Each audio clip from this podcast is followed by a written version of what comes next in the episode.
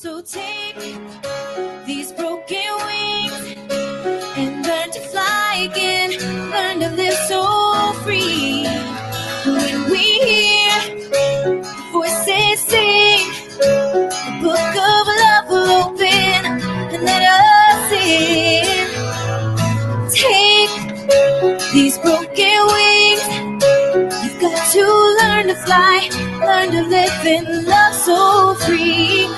When we hear voices book of love will open let us in. Yeah. So that was awesome. Now, I wanted to start the show with a crowdsourced um, video.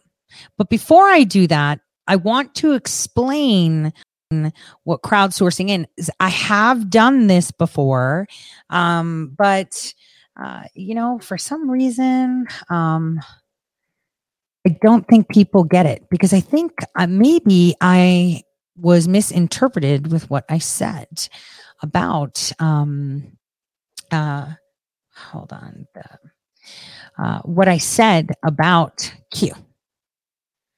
It's really important that you understand how and and why I said what I said.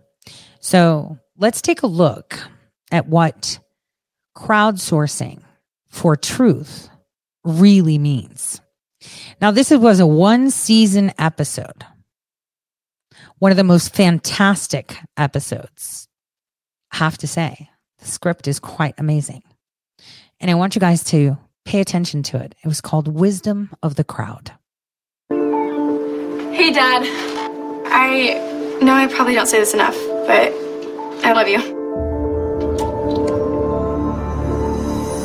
Jeffrey is over. Mia's killer's in prison. You know what I can't stop thinking about? Her running through those waves. You remember that? Before we split up. You need to stop doing this. Nothing that you do is going to bring our daughter back. You're watching a live feed from All Sorcerer headquarters in Silicon Valley, where Jeffrey Tanner has called a press conference. Thank you. I just signed an agreement giving up ownership of All Sorcerer. So the rumors are true. I'm out. The question you're all probably asking yourself is why? Next week is the one year anniversary of my daughter Mia's death. More accurately, her murder. They caught and convicted a former addict named Carlos Ochoa. The only problem is this I think they got the wrong guy. More evidence would emerge if a platform existed for it to come forward. I have created that platform. I call it Sophie. And as of right now, it is active. Sophie is real time, crowd-sourced crime solving. It is a hub where people can submit and dissect evidence. The courts, they can only do so much. The rest is up to us. I'm offering a powerful incentive $100 million to anyone that can help identify or apprehend the killer of my daughter. Holy crap. Good luck. Detective Cavanaugh, thank you for coming. I was sent. There's a difference. What the hell is this? Welcome to the Hive, Detective. This Sophie Webb thing, what does it do exactly? There was a scientist. He asked 800 people to guess the weight of a prize winning ox. No one could get it exactly right. But then, when he averaged in all of the answers, they were dead on, within a half a pound. That's what it does. Wisdom of the crowd, huh? This is where we maintain the Sophie CrowdTech database and monitor the platform. We vet any evidence before it's posted, and then we can pull it up at the stroke of a key. Do you really think all this is gonna work? I know it'll work. There's a reason why cops solve crimes. We have this thing called privacy. We gave that up a long time ago so we can watch cat videos on our phone. This just came in. 11:37 p.m. the night Mia was killed. I'm afraid it's gonna hurt me. You won't leave me alone. Just call me when you get this, okay? I can tell by your face you never heard that. Whatever this is, it will destroy you. I don't care. This is what I'm doing. How is a bunch of people arguing on the internet better than police work? Crowdsourcing is sifting through the dirt until you find the gold. 90% of anything is garbage, but 10% of everything, that's a hell of a lot of bling. Watch. So who is it? The other guy. I wanted to believe that you were the one. I'm sorry that I didn't do something before, but I'm doing something now. What's going on? I got an alert. It's not about me. The crowd gave us a clue that helped us make a breakthrough on another case. What? what other case. Every now and then. We have an opportunity to help. We can't not take it. After we find Mia's killer, all this is doing is. It's the right thing to do, Jeffrey, and you know it. Let's do it. Let's go. You know, Steve Jobs got to be Steve Jobs by understanding human nature. That's what I do. That's why I know that this is going to work. We need the ears. Are there any users nearby? Hey, Julie. We wanted to see if we could use your phone as a listening device. Just a little closer. There's no way they're gonna catch us. All right, we got to Move it! Julie, get out of there. Got one suspect in custody, the other one's Heading south on foot. Where'd he go? I'm going to post this photo for Sophie users. Have you seen this man? That's him. Two more just reported in. Uh, guys, we got like a thing here. People are responding. They keep moving in. I said, tell them to stay away. Why aren't they listening to us? Why aren't they running away? Because people want to be a part of something meaningful.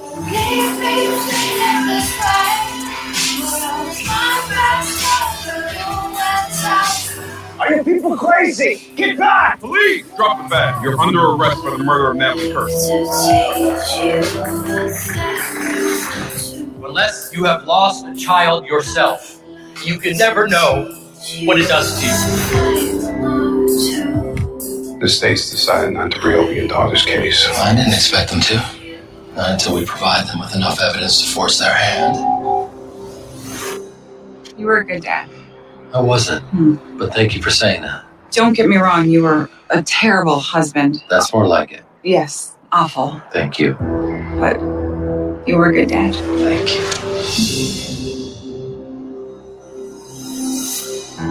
For those that have not watched that show, you should. So, a little bit of story time so you understand what this is about. Thank you for the rants. Um, Wisdom of the Crowd was one of the best scripts ever.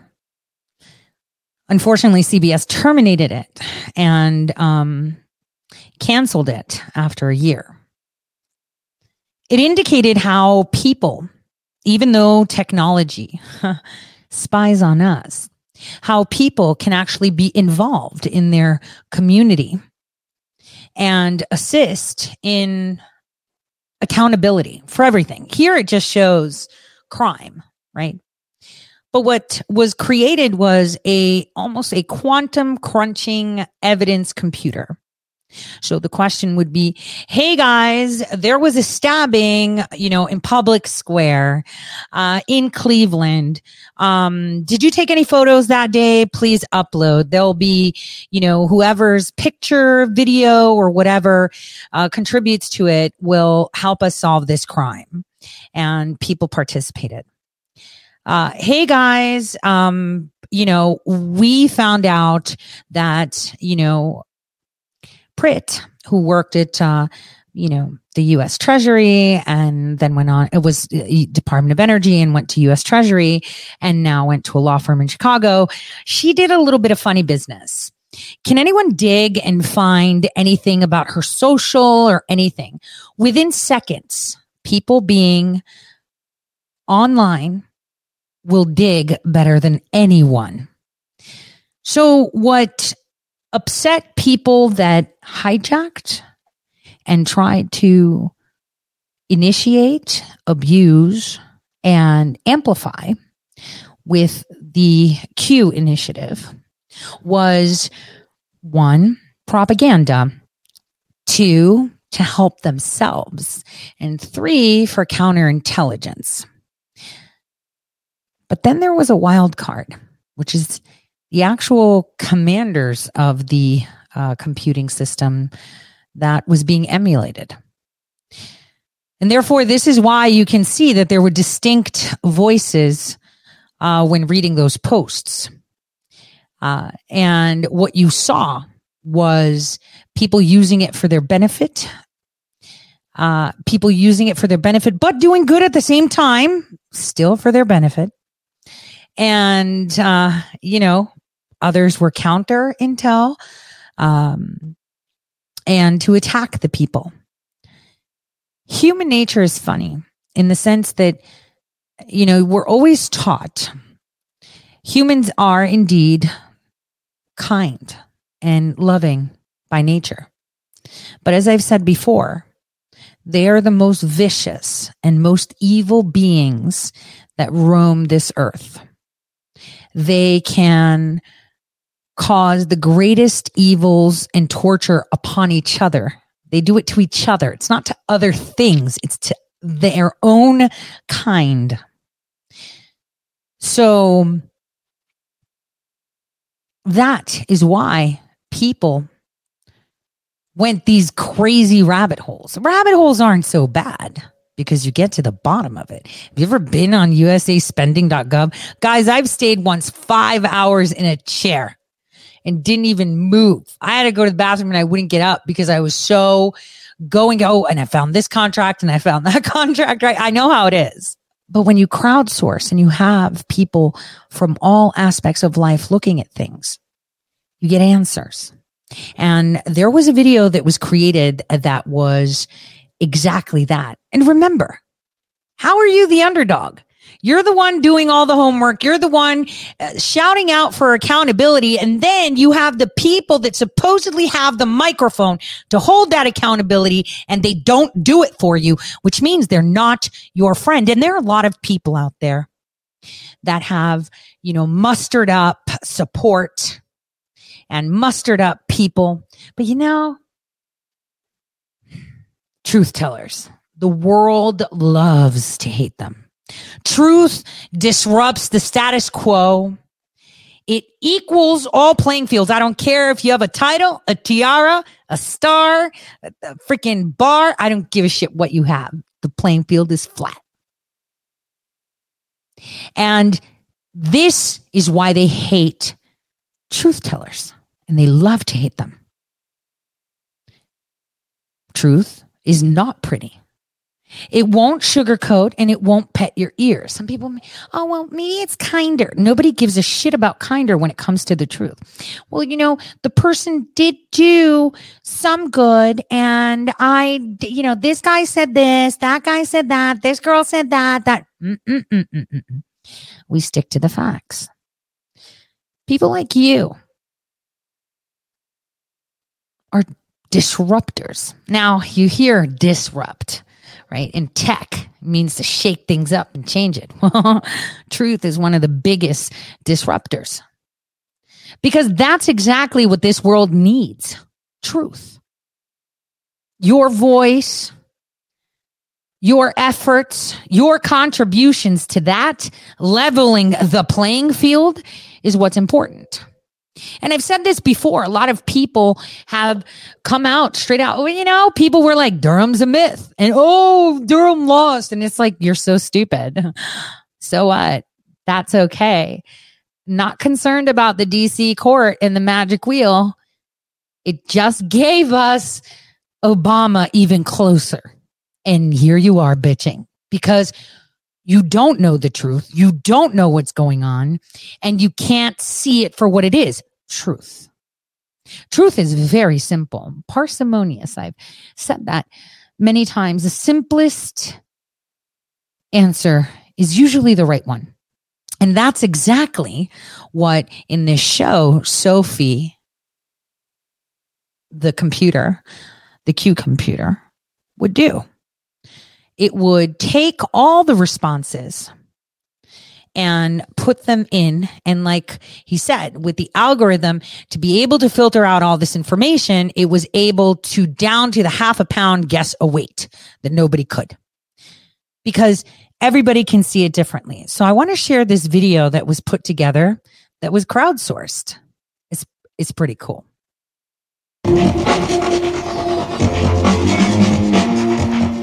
There was a show, and I don't remember what the name was. It had to do something about crowd something, where this guy's daughter gets murdered. He's like a tech Mongol, and he wants to solve her murder. So what does he do? He puts the investigation live online so that all these people globally can search for her, search for evidence, search for this, search for that.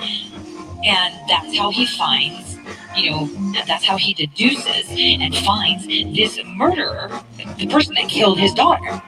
Because the FBI and the police couldn't because there wasn't any evidence. Yet when he crowdsourced it, crowdsourced it, you know, the answers were there. What we see online through different movements like Q, that this is a strategy of crowdsourcing. When you can't trust the highest level of your government and your intelligence agencies to provide you unbiased, factual information with no cover ups, what do you do? You go outside of them and ask other people to do it. How many of you think that the DNC hack and the RNC hack that happened in March of 2016 was done from a foreign actor? We all know it was domestic. Their documentation show it was domestic. So why are we constantly saying that Russia hacked the DNC and the RNC in March of 2016?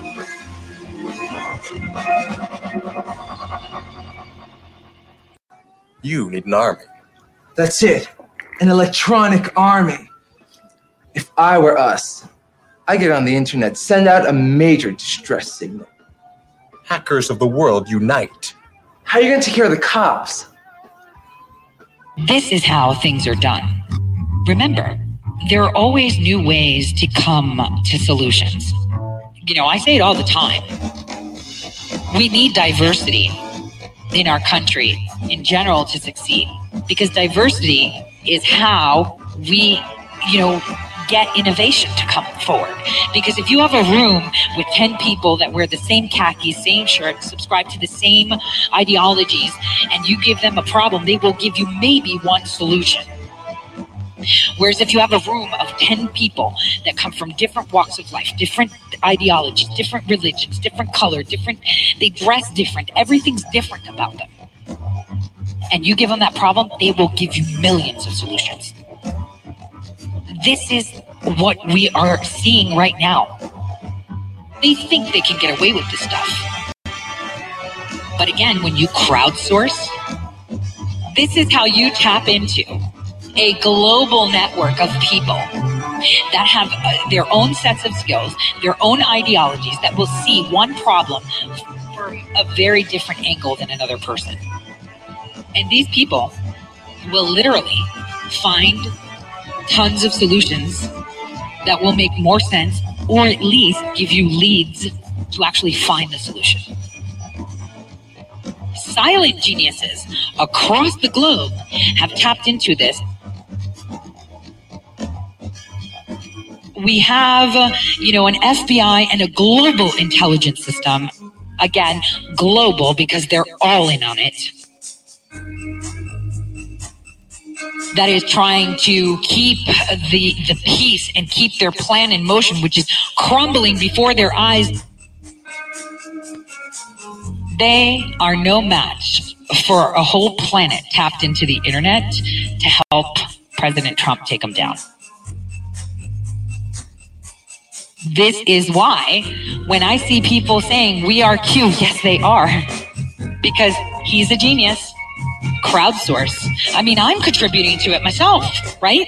Because I'm the one that sat there and said, look, Perkins Coie sent a letter to the FBI telling them you can't have the DNC server. Here's the, here's the letter. There's documentation that Huma Abedin gave them copies of her non-disclosure agreement, so she can't tell them things and she can't give them things.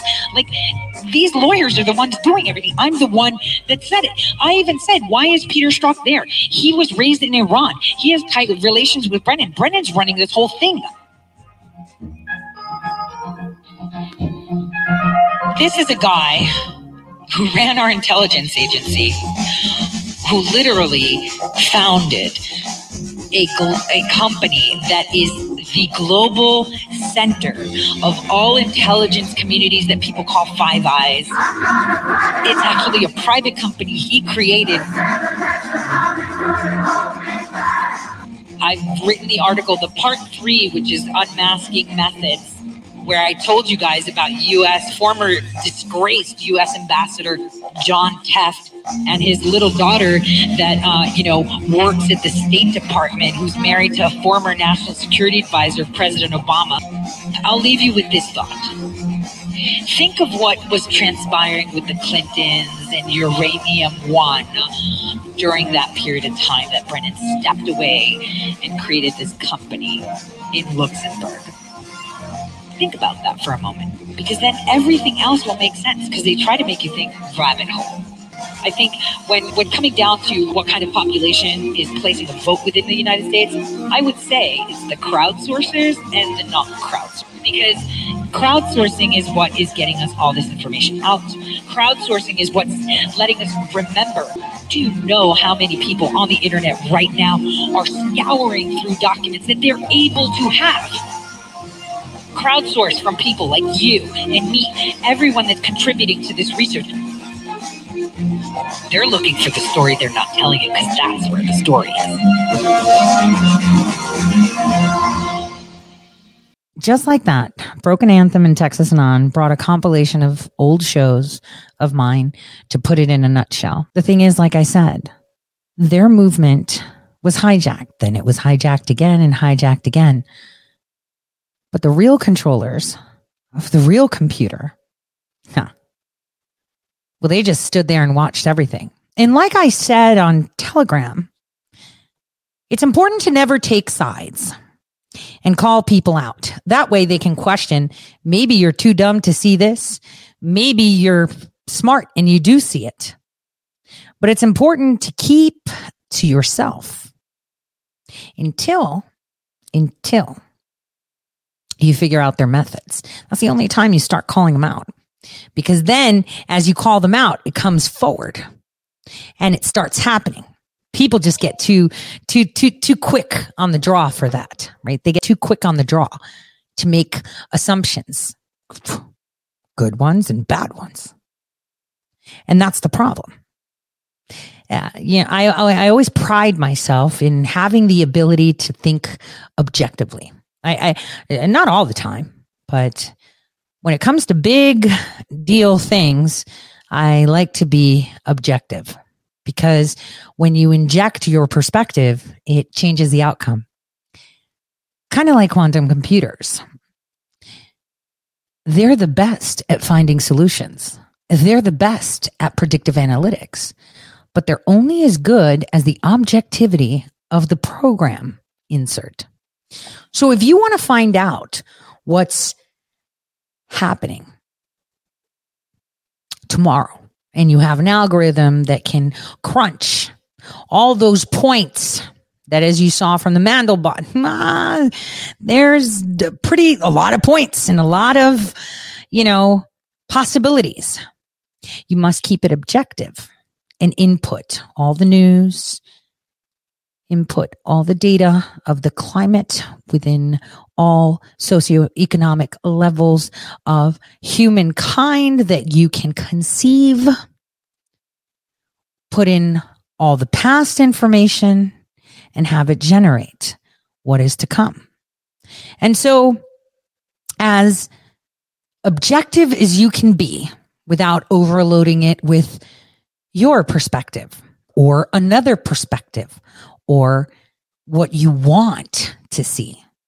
Suddenly, you can get to the next node. And you know what the next node is? The terminating figure that you saw on yesterday's video. The next, where did it always terminate? To the same code, that little shape, the man, right? Right there. That's a node. That's a fixed point in time where everything collapses to that regardless. It all comes back to that and then the next, and then the next. It's all math. It's really good math. But, you know, humankind has a difficulty in being objective. I am too. Uh, you know, when I interact with people, it's really hard for me sometimes to be objective.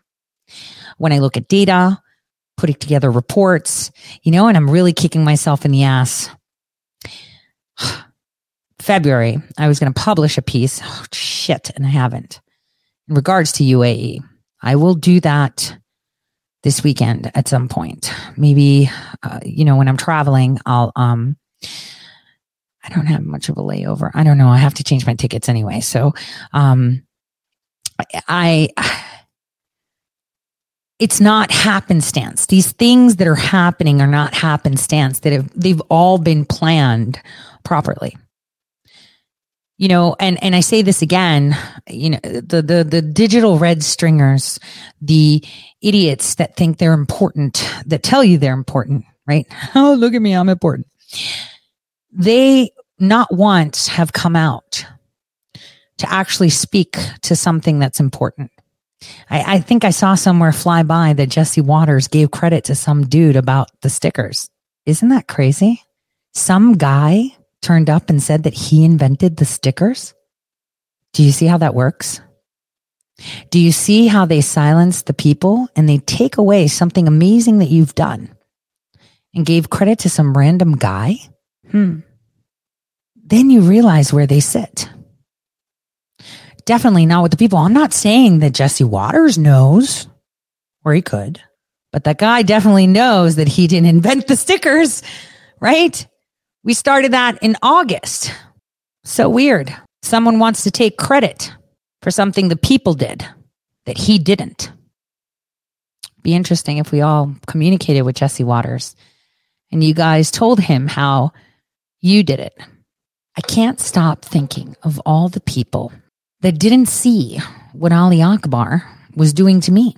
He invented all the things to attack me. He put out talking points. He thumped them. And I said, you know, it really did hurt my feelings, but really, when an inbred asset talks about me, it's really no. But what bothered me was he caught my attention. I guess their predictive analytics were right too. And while everyone thought that me calling him out was because I was upset that he was talking shit, turns out I was right again. Remember all those people that thumped him? Tucker? What about Pete Santilli? What about Patrick Bergy, who sits there and claims all the things he said when he knows it's not true? He uses those talking points knowing they're not true. Why? Because he's like, yeah, maybe someone will sue me and then I can have discovery. Discovery for what, dude? Nobody wants to acknowledge you. You're mentally ill. I can't sue someone who I believe is mentally ill. I mean, he says it himself. He, he's said it so many times to me on text, what he wanted to do to himself, how he has PTSD and doesn't think right, how he had surgery and that's affecting his thoughts. How am I supposed to sue him and feel okay about it, knowing that he's not, he's a couple french fries short of Happy Meal, right? And then all the other pundits that joined in on, you know, you know, Tori's grifting. How am I grifting? Do I not work 24 7? Do I not create? I'm a one woman band. I have no one that helps me do anything. Other people have production companies and, uh, you know, sponsors, and I don't. My employer is the people. I rely on any, I've been blacklisted completely. So I rely on working my ass off for the people until my last breath. So it gets me really, really upset. But now everything's coming to fruition. But slowly they're chipping away anything we, the people, have done, right? Everything. I mean, this guy came out and said he did the stickers. We had the conversation. I think it was Thought Crimes who was showing me the pictures of the stickers on text in July of 2021. Right? July of 2021. Here's the stickers that I print out. This is what I'm doing. Right? And then everyone got mobilized after our AG letters in August and everyone started putting them everywhere on our food, on our carts, on the gas stations, everywhere. But yet somebody came and stole your thunder, not mine. You guys did it. Just another chip to take away from the people. It's always about what they get. What do they get? Nothing. Do they get to hard to work so hard for their nation and then some loser comes along and takes their thunder?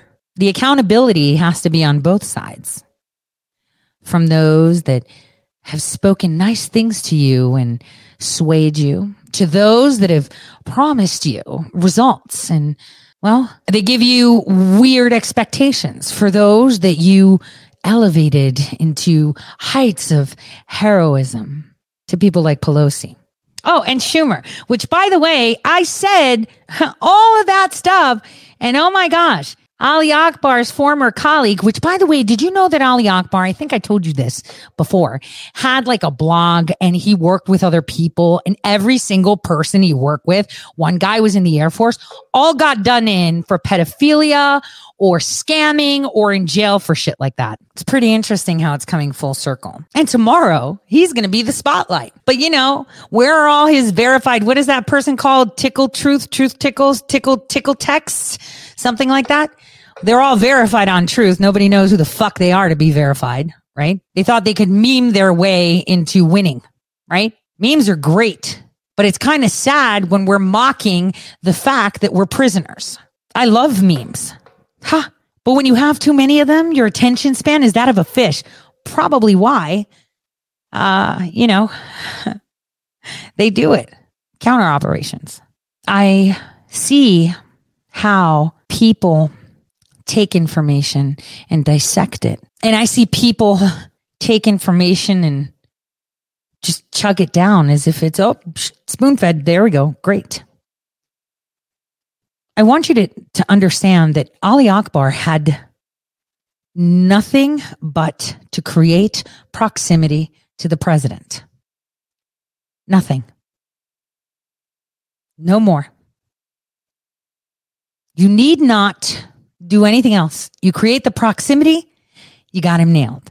But obviously, it failed, right? Because people that they didn't subpoena had all their shit there anyway because I spoke. Obviously, the Kremers had my stuff. Other people that were at the J6 interrogations had my stuff.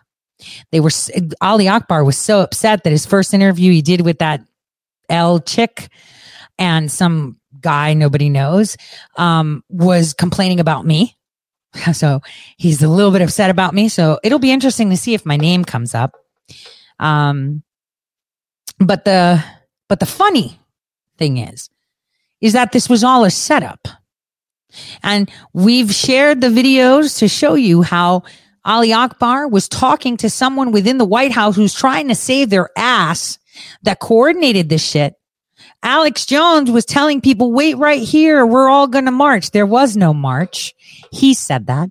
I stopped at two police trucks, one next to another, one block to another block, and both of them told me a different story which means misinformation was high. And that's the way it is. But I digress. J6 is happening tomorrow. So I think we'll move our, uh, my show back to the noon slot. I think that would be better. That way I can give losers some content. They can steal it from me during the day so they can prep their show, right? That's what they used to do. They still do. Except for quite frankly, he's pretty badass. Man, I can't wait to see this sticker guy. I want to see who the fuck he is saying that he thought of the stickers and started them. That would be kind of interesting to see if that's true. I'm really pissed. Pissed. But anyway. Joining us now to discuss is Republican Senator Oops. Pat Toomey of Pennsylvania. Wait, wait, wait, wait, wait. Wait. Negotiator. I wanted to show you this before we start on the J6 talk, before it starts. They're already doing the Second Amendment violations. I wanted to show you this. CNN is telling you this, and you must listen carefully to what they're negotiating. These bipartisan talks. Senator, thanks for joining us. Obviously, you're in the middle of these negotiations. Are you confident there's going to be a deal? Can you give us any idea of what kind of measures you're discussing? Yeah, Jake, uh, there's uh, there's not that much really that I can tell you at this point, except to say that we we are making progress. You have uh, men and women from both sides of the aisle who are negotiating in good faith. Uh, there are a number of items that are on the table.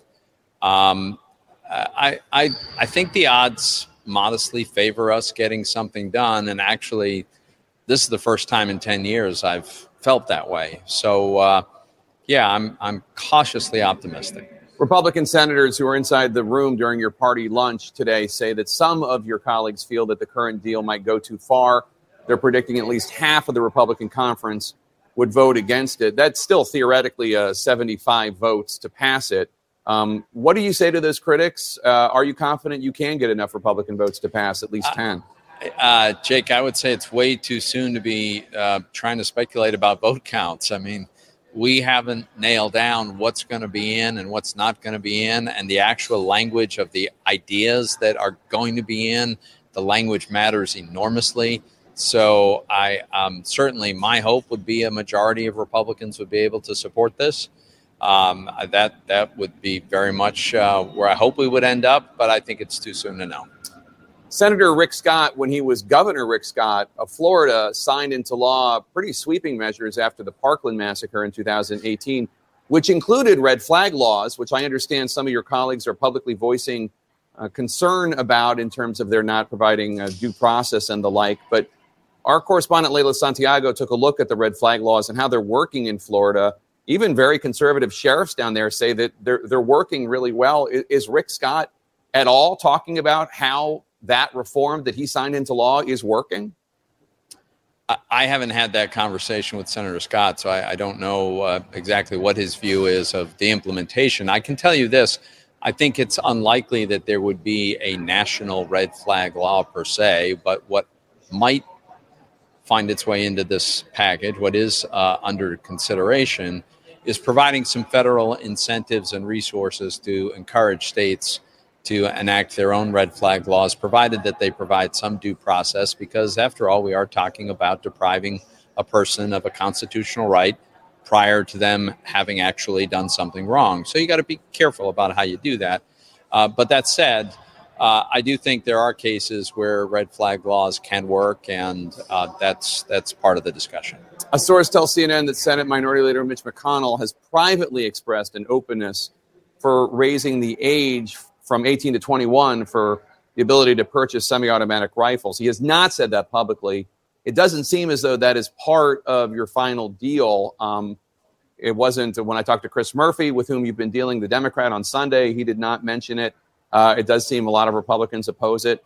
H- have you heard from other Republicans who might support stronger measures in private but won't do so publicly for whatever reason? No, I, I, no, I've not had that conversation with any of my colleagues. Not, not with Senator McConnell, not with others. Um, uh, look, I, I, I think that that it is worth seriously considering providing some extra scrutiny for young uh, purchasers. Um, but but prohibitions are are that's that would be very tough. So possibly a waiting period for somebody 18 to 21, possibly time to go through and make sure that there isn't a you know a juvenile record that's blinking red? Well, I, I don't want to get too deep into the specifics, Jake, because this, these are moving targets and ongoing discussions. But but uh, a heightened la- level of scrutiny um, might make sense, considering that um, so many of these massacres are committed by young adults, um, guys in their late teens or early twenties, who have a history of mental health issues. So it sort of stands to reason that you'd like to have a better way to understand that before someone walks away with a firearm. You've been very active for years now, especially after um, the Sandy Hook massacre, working with uh, another fellow NRA endorsed Senator Joe Manchin, trying right. to expand background checks right. to include um, those private sales at, at gun shows. Um, I'm sorry, uh, the, the, non the, the ones that aren't sales. yeah the, the, ones exactly that aren't done by gun stores but are rather just person right. to person. Um, that's not going to be in this final package. Why not? Why are why are your Republican colleagues balking on that? So so let me let's be be careful. So the Manchin Toomey approach was not intended to capture a private transaction between myself and my next door neighbor, for instance. But what we were trying to capture, and what I still think we should capture, are what we consider commercial sales. And I think at gun shows, you have a level of activity that really constitutes commercial sales. I think when transactions are advertised, and especially advertised over the internet, that, that amounts to a commercial activity. I'd like to see background checks on all commercial sales.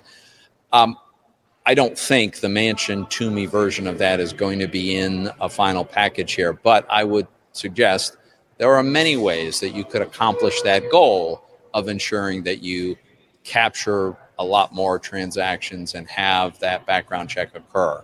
So let's wait and see what what finally emerges. Um, I am hoping that we will expand background checks in a meaningful way. The emotional testimony we heard today before the House Oversight Committee from victims of gun violence, does that have any impact on your fellow Republican senators? I don't know, Jake. Um, honestly, you know, uh, most senators have schedules that is completely booked nonstop all day long.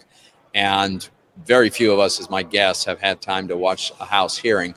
But I understand that it was so emotionally powerful. My guess is it'll be replayed many times on many shows. And so over time, people will see it. Um, uh, it's very hard to say what impact that'll have. Best of luck with your negotiations, sir. Republican Senator Pat Toomey from the great Commonwealth of Pennsylvania. Always appreciate your time. Aw. You know what he says? He says that we need to expand background checks. Well, it wasn't just a, a little less than a year ago that I went to a gun shop and I wanted to buy a handgun. And I went there and I filled out my paperwork and he said, I'll call you when the check is done or whatever. And then he called me the next day and he was like, You can come and pick up your gun whenever you want. They do do background checks. So the question is, what kind of background checks do they want to do? Oh, that's right. Real ID. That's right. Health. That's right. They want your permission and they need the legislation to make it legal so you can't fight that there is one profile, one citizen profile that's legally sound. They already have it. They just can't use it. They need your permission. So if they can't get it with you permitting them through COVID vaccines, they're going to go through the gun way and take your guns too. So that way they can disarm you. There is FBI background checks that they do already. So I don't understand. Oh, oh, but then we have kids and illegals and people that buy them illegal. Well, it doesn't matter how many checks you do.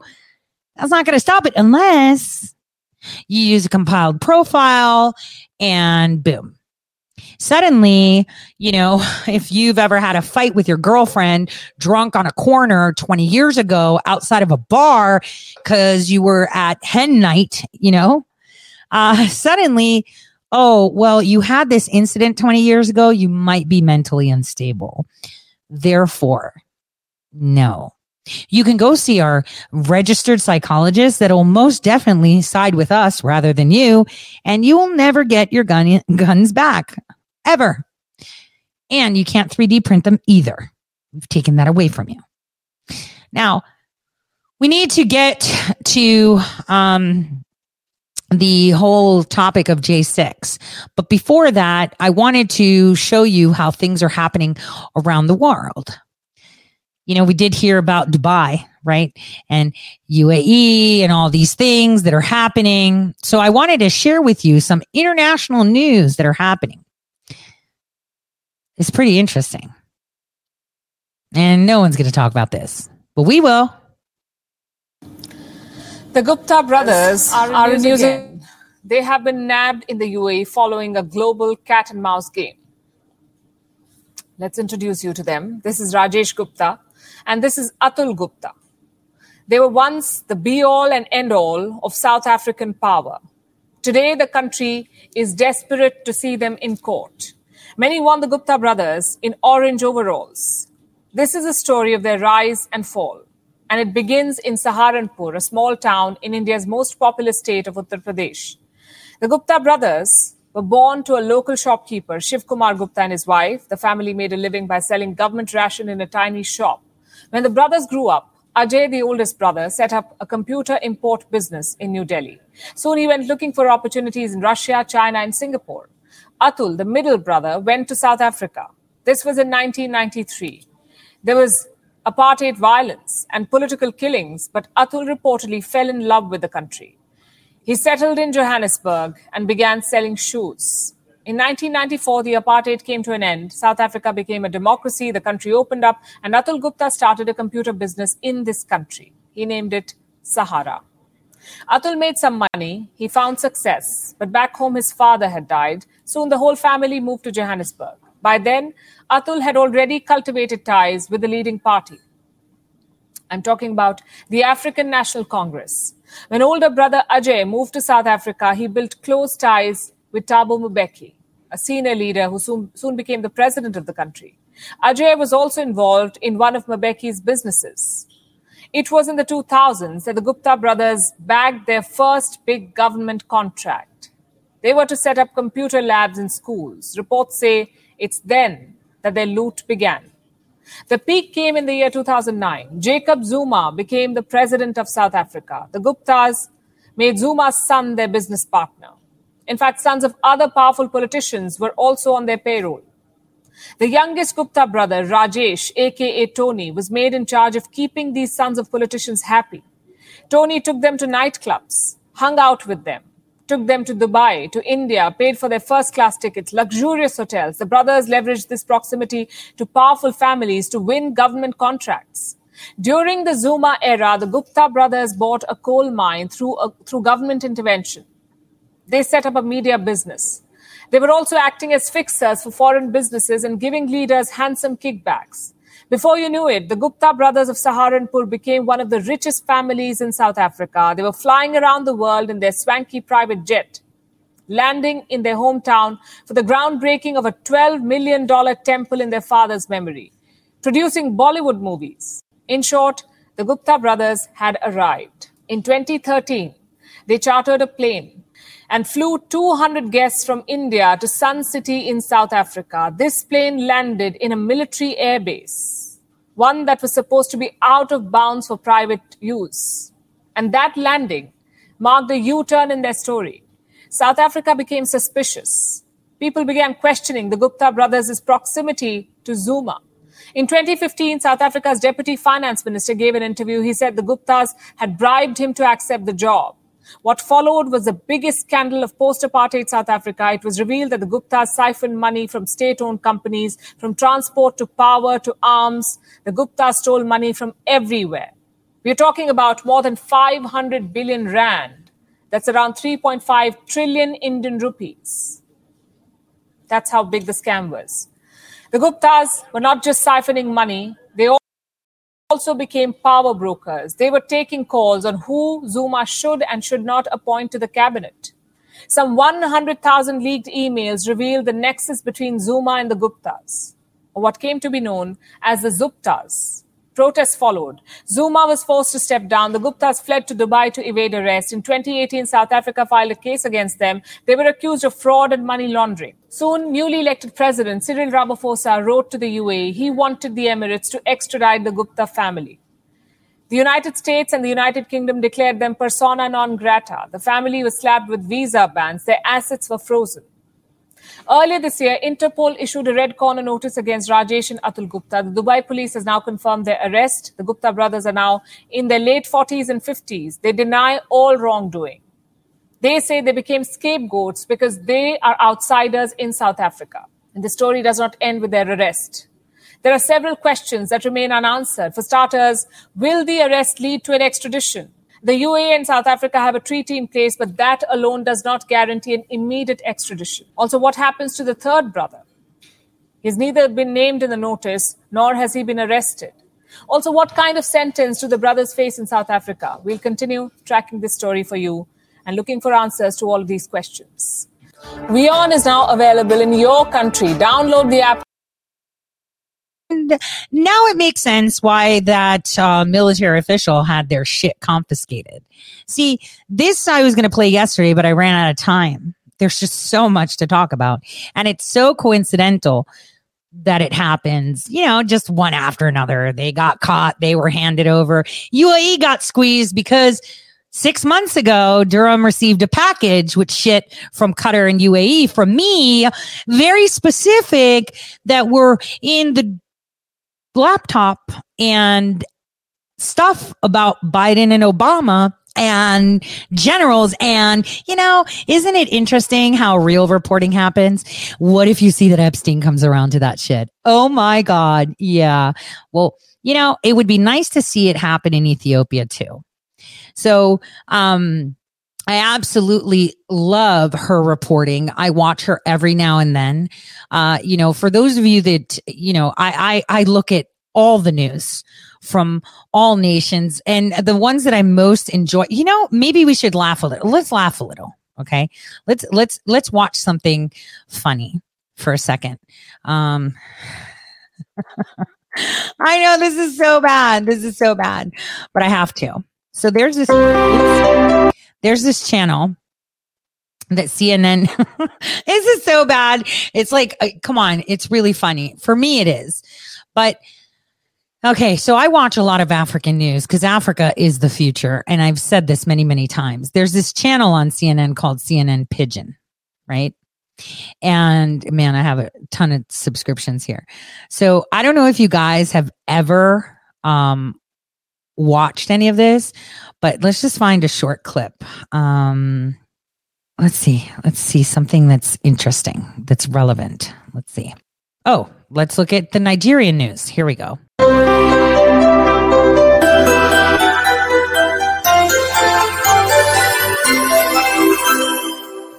My country people una welcome to your favorite YouTube channel CNN Pigeon. It's your guy Pretty Monarch of Lagos. Make una subscribe to our YouTube channel, like our videos, comment and also share.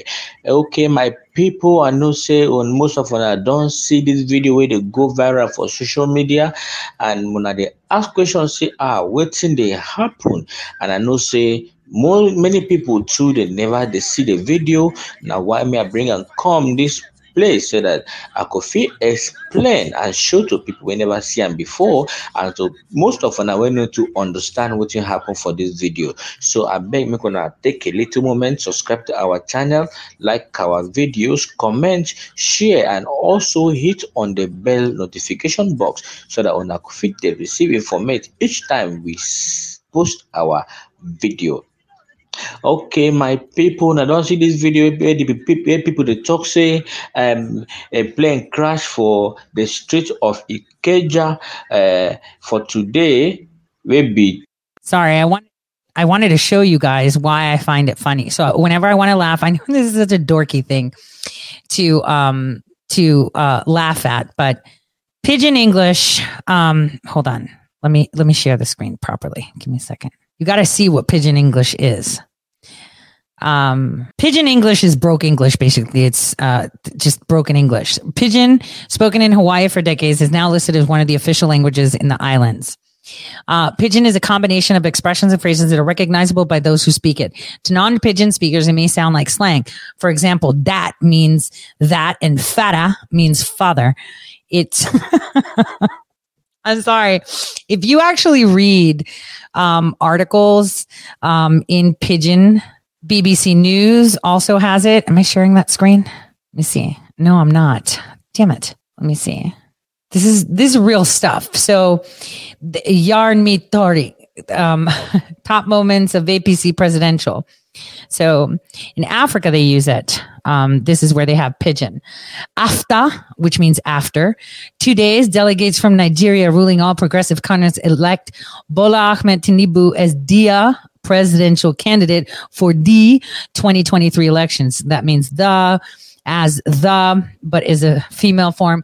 The former, the former. Uh, state governor, governor, not governor, governor right? So uh, aspirant, aspirants means aspirees to emerge a winner and deflag the flag bearer of APC for the presidential party convention will happen for Abuja, the country capital. Country. This is country. This is the country capital. So I just thought I'd share that with you so you guys can laugh too because it's actually it is kind of funny because it's broken english. Um and this is how people it's not hawaiian only this is african okay? In africa they speak pidgin english which means broke english but pidgin i guess sounds you know better. And so this is real stuff. I'm not you know kind of this is bbc right? Showing you Oh, wow. Did you see that? No kitties. I don't care. So look at it. It clearly, let me see, zoom in so you can see the words. This is African. AFTA, two days, delegates from Nigeria ruling on Progressive Party elect Bola Ahmed Tinubu as dia presidential candidate for the 2023 elections. Like broken English actually has an official word and it's called pidgin.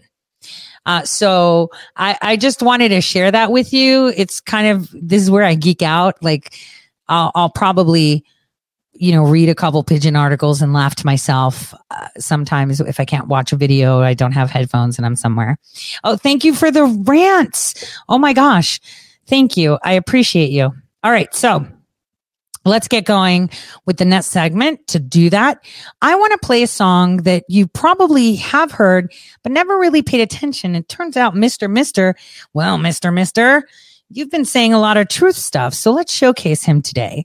Let's just take a listen to a song before we shift gears.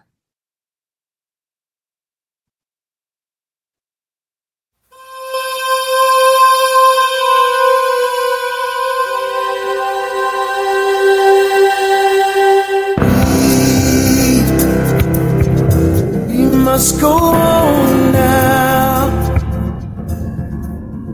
Wherever people go, go on together. And I try to hold on now. Too many of us have run, run out the circle. Can you hear me?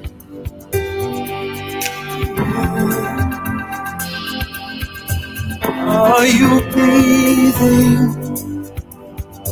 I need you near me. No, I'm not leaving. I'm in no hurry to do this alone. I am standing here, my arms open wide. I am waiting here, heart in my hand on the border. Dreams, dreams may seduce you. Sooner or later they're gone. You're back where you started. Oh look, look at these scars now. How many wounds does it take before we are healing? Can we go on now?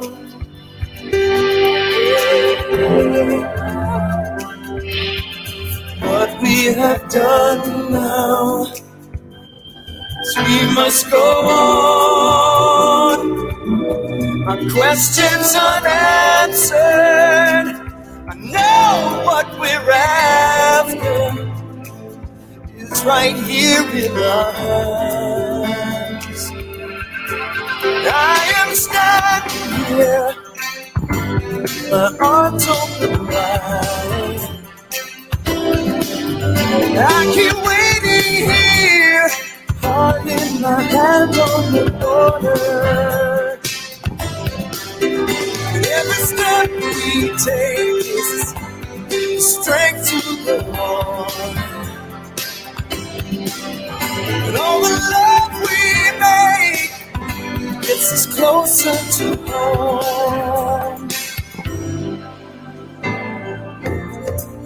I can see it all so clear now. I can hear your voice in a song,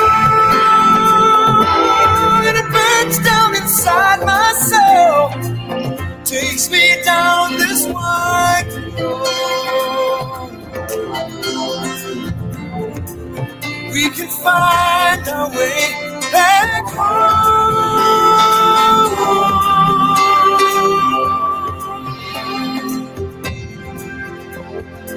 We, we must go on now.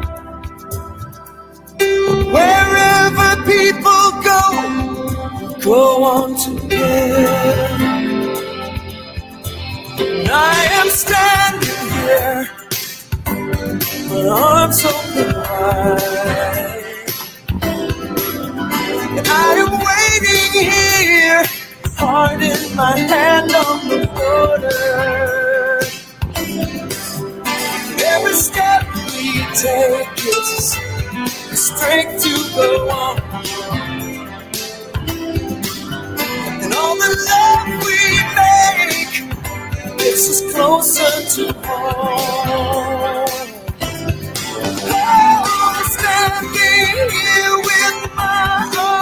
Arms open wide. And I keep waiting here on the borderline. And every step we take gives the strength to go on. And all the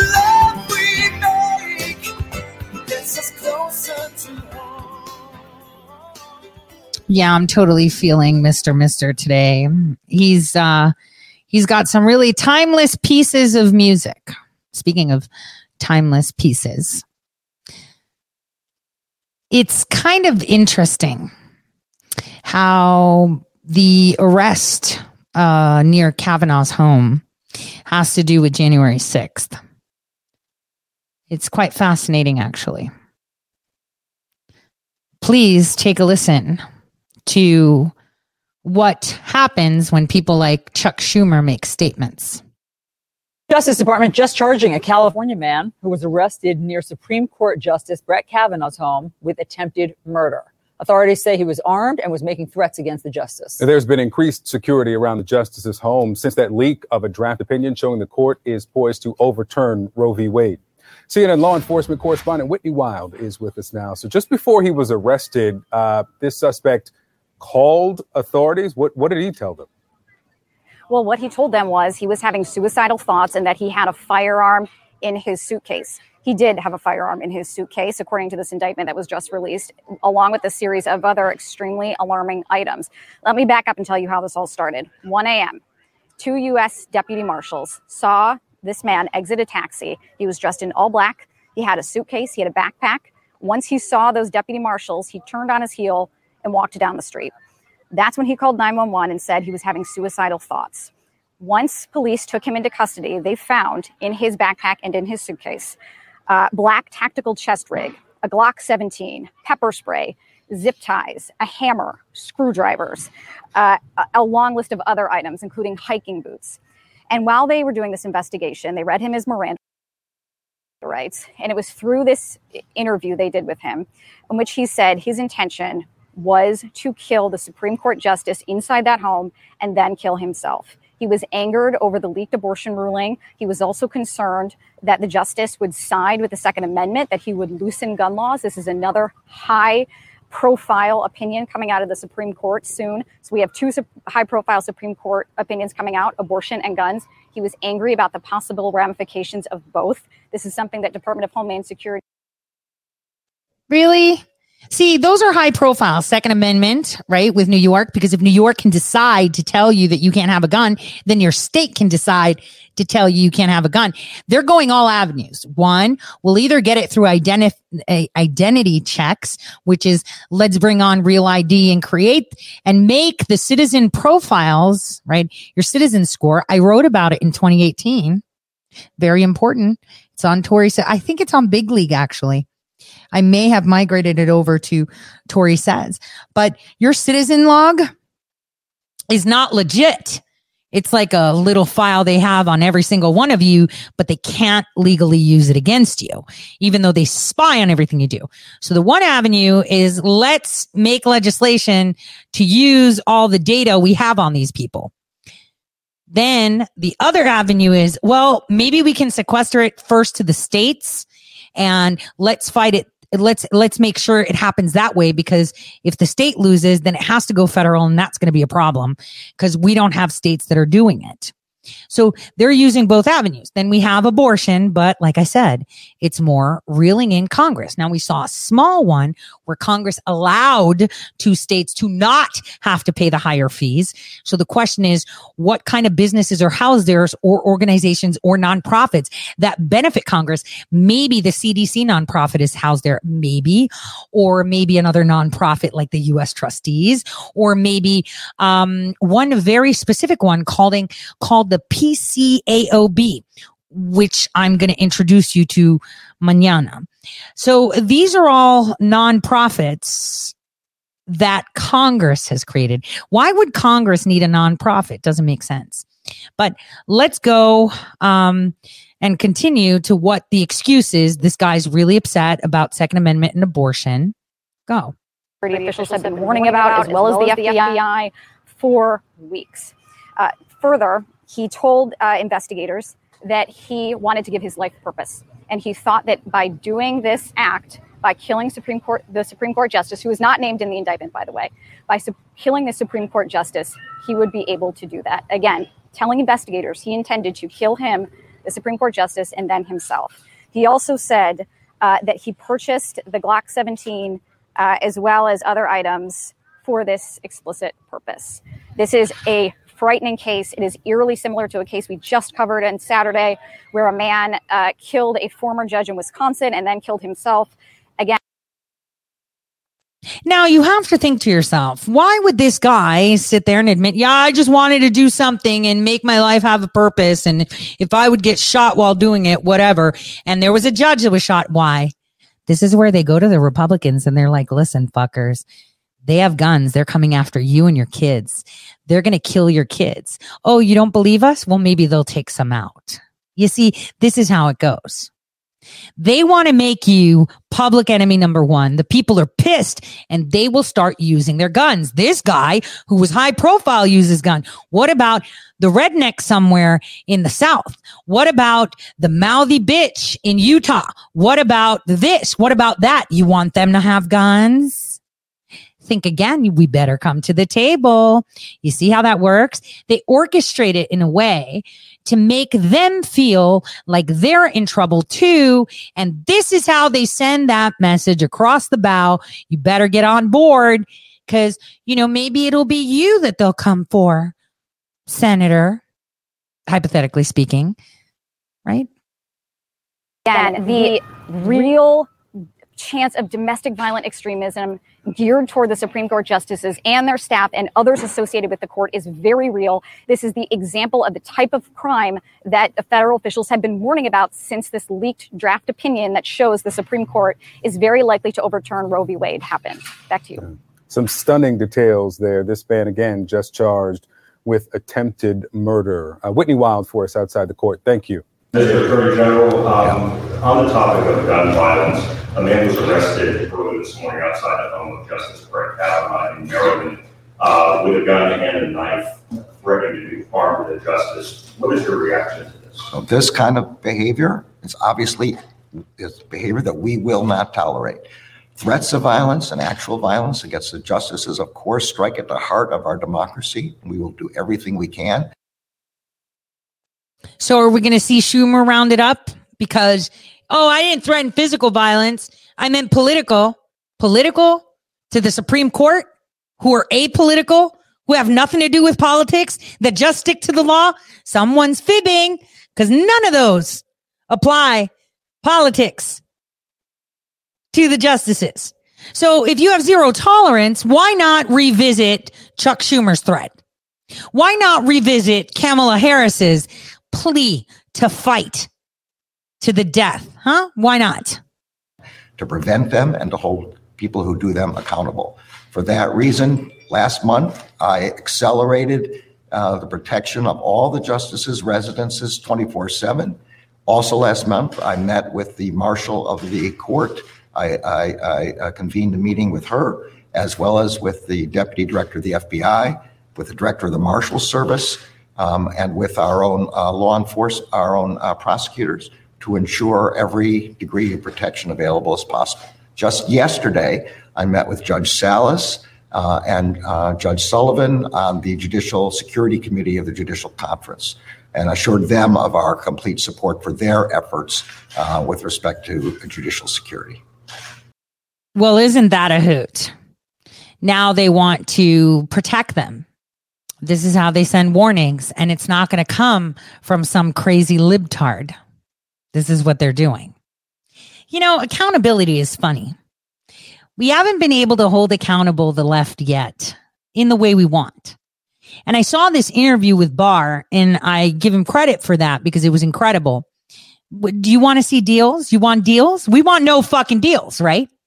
If you want deals, people are going to go to jail today. One guy's going to flip. He's going to get a free pass to get another guy and then another guy and then another guy, right? And then in the end, every, you've got over 50% with passes to get one or two. If you want scalps, you got to be patient. And Barr said that. And that's the way it is. You got to take your time. Things have to happen at the right time, at the right place, in the right way, and they have to be done. You can't just uh, assume that, oh, it's easy. Uh, yeah, to you, it's easy, right? But to them who are doing it, it has foreign policy implications. It has uh, our economy at stake, our privacy at stake, our national security at stake. We have to undo a hundred years of shit. And if you want no deals, you got to be patient and you got to take it where you can. And right now, starting tomorrow, the fire's up. I mean, they already started a little bit early and I showcased Schumer because it was very important. And lo and behold, I guess I'm just really good at Google, right? Not like I do some fancy math or anything because I'm a grifter, right? So I don't know any of this stuff. I just guess really well for the past freaking seven years publicly, guess pretty well. And here we are again again, I'm so irritated when people steal the thunder of just the average people. It pisses me off and they do it on purpose. You know why? Have you ever been to, uh, okay, all of you have been to school at some point, right? when you were kids and you would play on a team. And I'm not talking about the jocks. I'm talking about the not so jocks. And, you know, the, there's the, the one parent or the, the two parents that sponsor the whole team. So the coaches kiss their ass and their kids get to go in all the time. I, I, I saw that all the time. Right. And then the kids would be like, why play if I'm not, you know, I don't get, I participate and I'm not doing anything. They're not playing. I win and they get the prize. It's just not fair. Right. This is how it feels that the people are getting thrown under the bus so that titles and tiaras exist. I think it's time that we use that as an example to hold them all accountable. You know, if you're sitting on there and you're taking somebody else's hard work, I'm just saying, when we sat and did Sticker Brigade in the spring, right? Thought Crimes was the one that made all these different stickers. And I was like, no, we need to stick to the Trump one and the Biden sticker. You know, this guy started his stickers in November. We started them in 2021 in the summer and spring. So again, when someone steals something so they can benefit for their job or their business, it's bullshit. I mean, the message is out there, so nobody cares. The thing is principle just like all the stories. You know how I don't like Jack Posobiec. He used to steal Millie's shit and then pretend that he did it. He used to steal my shit and pretend he did it. And it's like, why are you getting the, uh, you know, the, the sponsors, the cash, the promotion, the support when you're not doing any of the work? And see, this is how the swamp works they don't do any work. They just posture and they have all these other people fucking doing and they just reap and eat grapes and get fanned. And that's the source of the problem. The source of the problem is, is that we're allowing them to get fanned, right? And sit there and take the title and the tiara when it doesn't belong to them. It belongs to every single American. The laws passed should be in the hands of the Americans. The successes should be in the hands of the Americans. I mean, even this uh, prime time thing, we're paying for it. So it's ours. It's not theirs right? It's not the J6 commissions. It's ours. You're using my fucking money to produce that. Shut up. It's mine. That's the way it is. But I digress. Let's move on to J6. I, I mean, I'm so irritated to that, seriously, because that was your victory to see yourselves everywhere globally. And for a piece of shit like that to just take it from you and use it to gain business. And I don't care if other people oh, Tori's mad that they stole it from her. You should be too. If you're on the right side, you should be too. Fair is fair.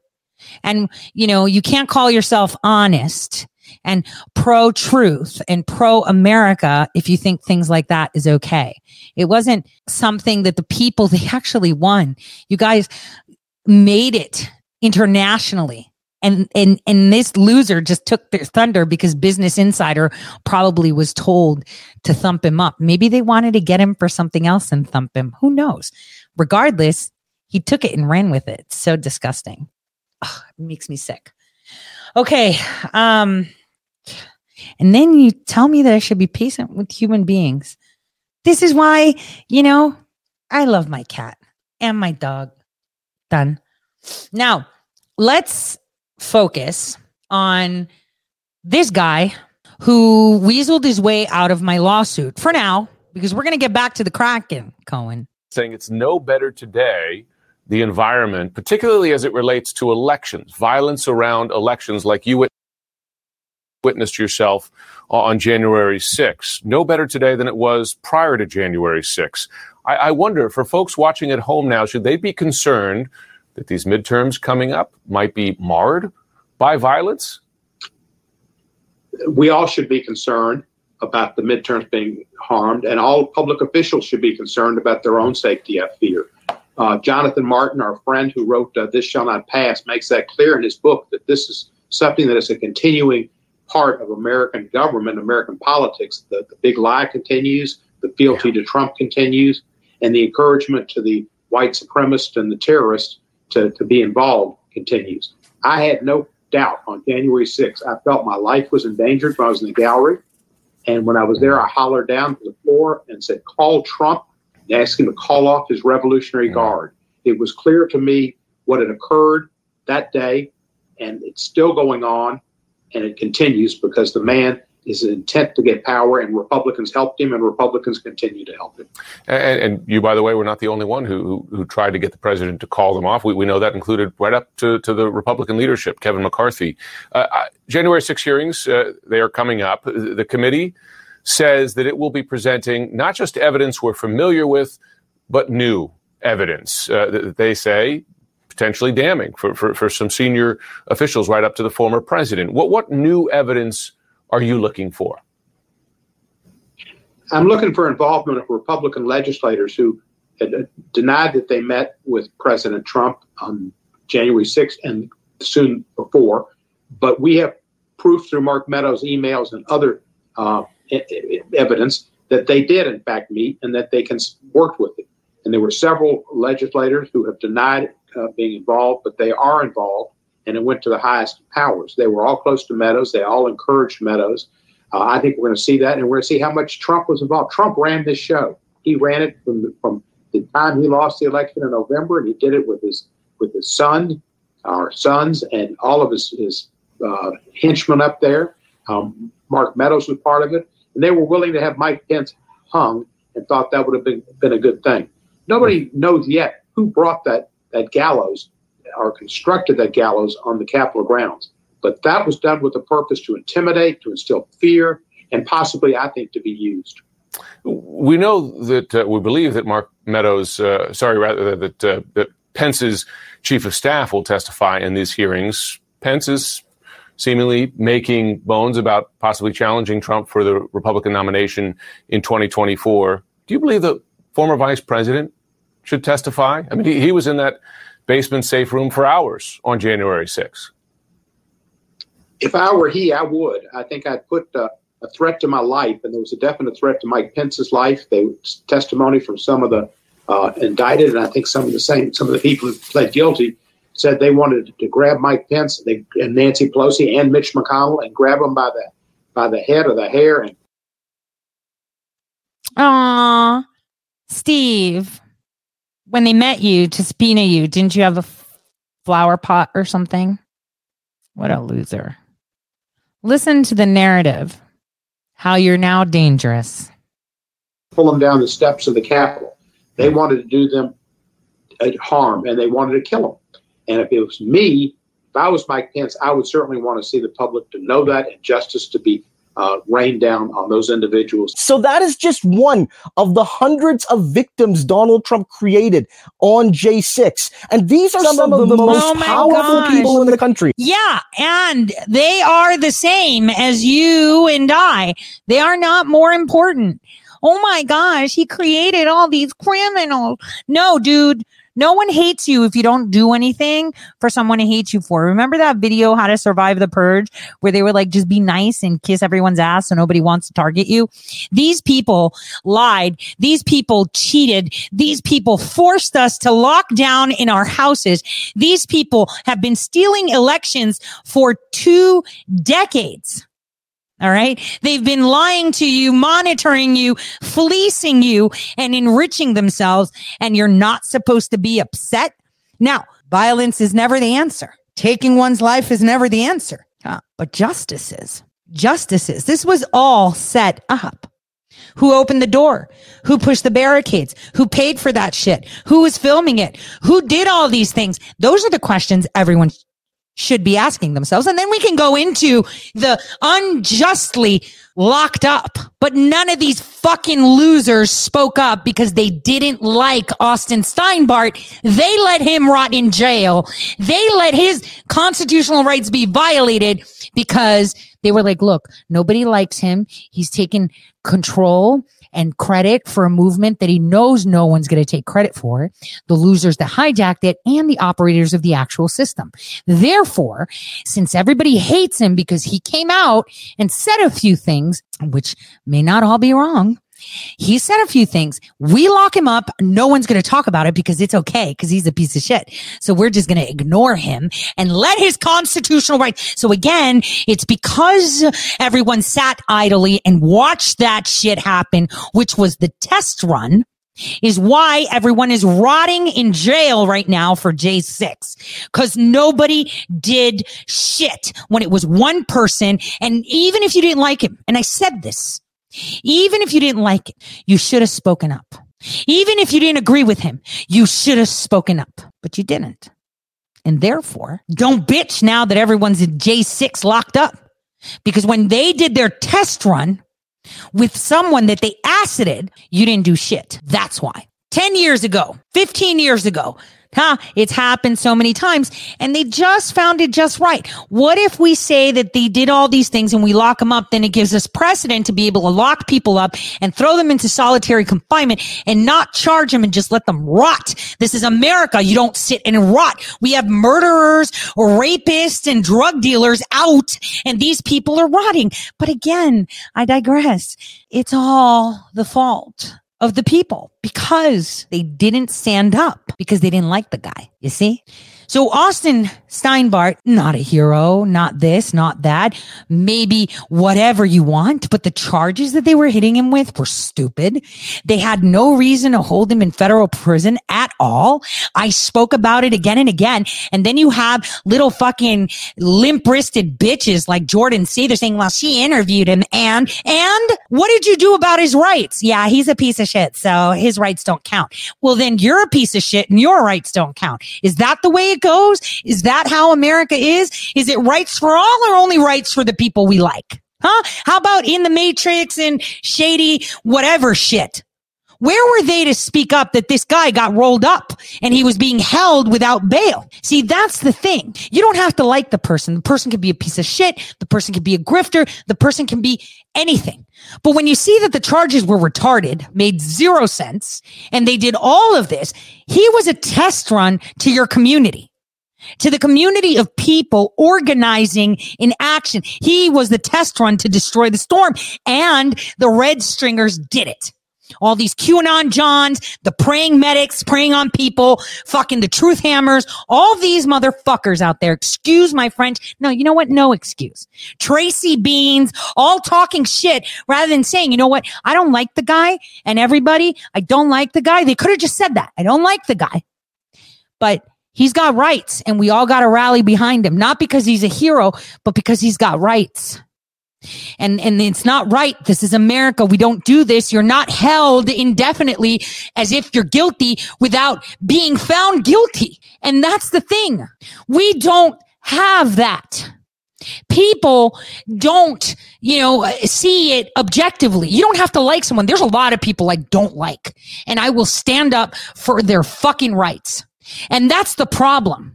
Every single one of them is the problem. The Pete Santillis, the, the, the, the Jordan Sathers, the Tracy Beanz, the Brian Cates, all of them, Jack Posobiecs, all those fuckers are the problem. Okay. We're not talking about the crazy people like Simon Parkes and Charlie Ward and some other street fi- fighting patriot and red pill. They're all losers. Okay. They were telling you that they're married to nine foot aliens. It's your fault. Okay. I'm just saying it is, it is, it, this is the problem. And just like President Trump said, the reason the left wins is because they're together and united for a common cause. The right, the people that supposedly fight for freedom aren't. This is why the Republican Party is so genius. They control the puppet strings and they sit there like their shit doesn't smell. Oh, my shit smells like lilacs. Yours smells like shit. You know, this is how it goes. And it's all about creating division and becoming more important rather than saying, shit, you know, it would be great if I saw one of them say, you know what? Everyone's sitting in J6 because I fucked up. I didn't like Austin Steinbart. We should have all stood up for him. We should have all done something. We should have all organized. We should have, should have, should have. I did as much as I could through the Justice Department, writing letters and asking why, you know, he's, he's in jail for this and why this is happening because he's an American citizen. Where are they? Why aren't they admitting their mistakes? I am more than happy to admit my mistakes.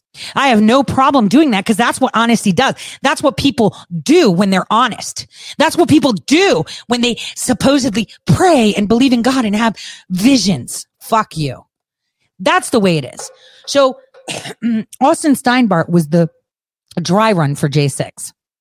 If we can demonize them enough, we will neutralize the Patriots so they don't even fucking say a word about it. But Tori, you haven't said shit. There's no point. We saw it with Austin Steinbart. Nothing's going to happen. It's beating a dead fucking horse right now because you're not going to get anything done. I have people that I know personally that were in jail. I have one person on house arrest. You guys, he was the Trump appointee, uh, my friend that we all raised some money for. This guy is arrested in his house. He was the only person that they targeted because they think they saw him there. He was supposedly there, apparently through grainy footage, they think he was there. So the thing is, that's the thing. I, I don't, doesn't mean that I, uh, approve of what Austin Steinbart said. I don't say that what he said is true. But is he an American citizen? Yes, he is. Does he have rights? Yes, he does. So every single fucker out there that sat there silent while his rights were being violated as a test run, it's your fault. So don't bitch. Anytime you turn around and saying, well, did J6 fuck you? What did you do when somebody else's rights were violated? That's the way it is. That's the way it goes. Now, in other news, speaking of sedition with Federica, which by the way, Millie Weaver, she had sat there and she literally called them out as feds to Cassandra Fairbanks, another asset, right?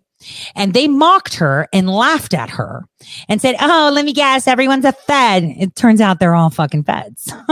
so weird. So fucking weird. And now she's in West Virginia being a Fed there. What a loser. See, they mock you when you call the truth out. And then when you're right, they just shut the fuck up. So, witnesses who interacted with the far right Proud Boys on the day of the Capitol attack are among those scheduled to testify at the January 6th committee's first public hearing, which is Thursday night. This is extra significant now that the Justice Department has charged the head of the Proud Boys, Enrique Tarrio, and four other leaders with seditious conspiracy in the Capitol attack. This just happened, escalating the criminal case against members of the Proud Boys.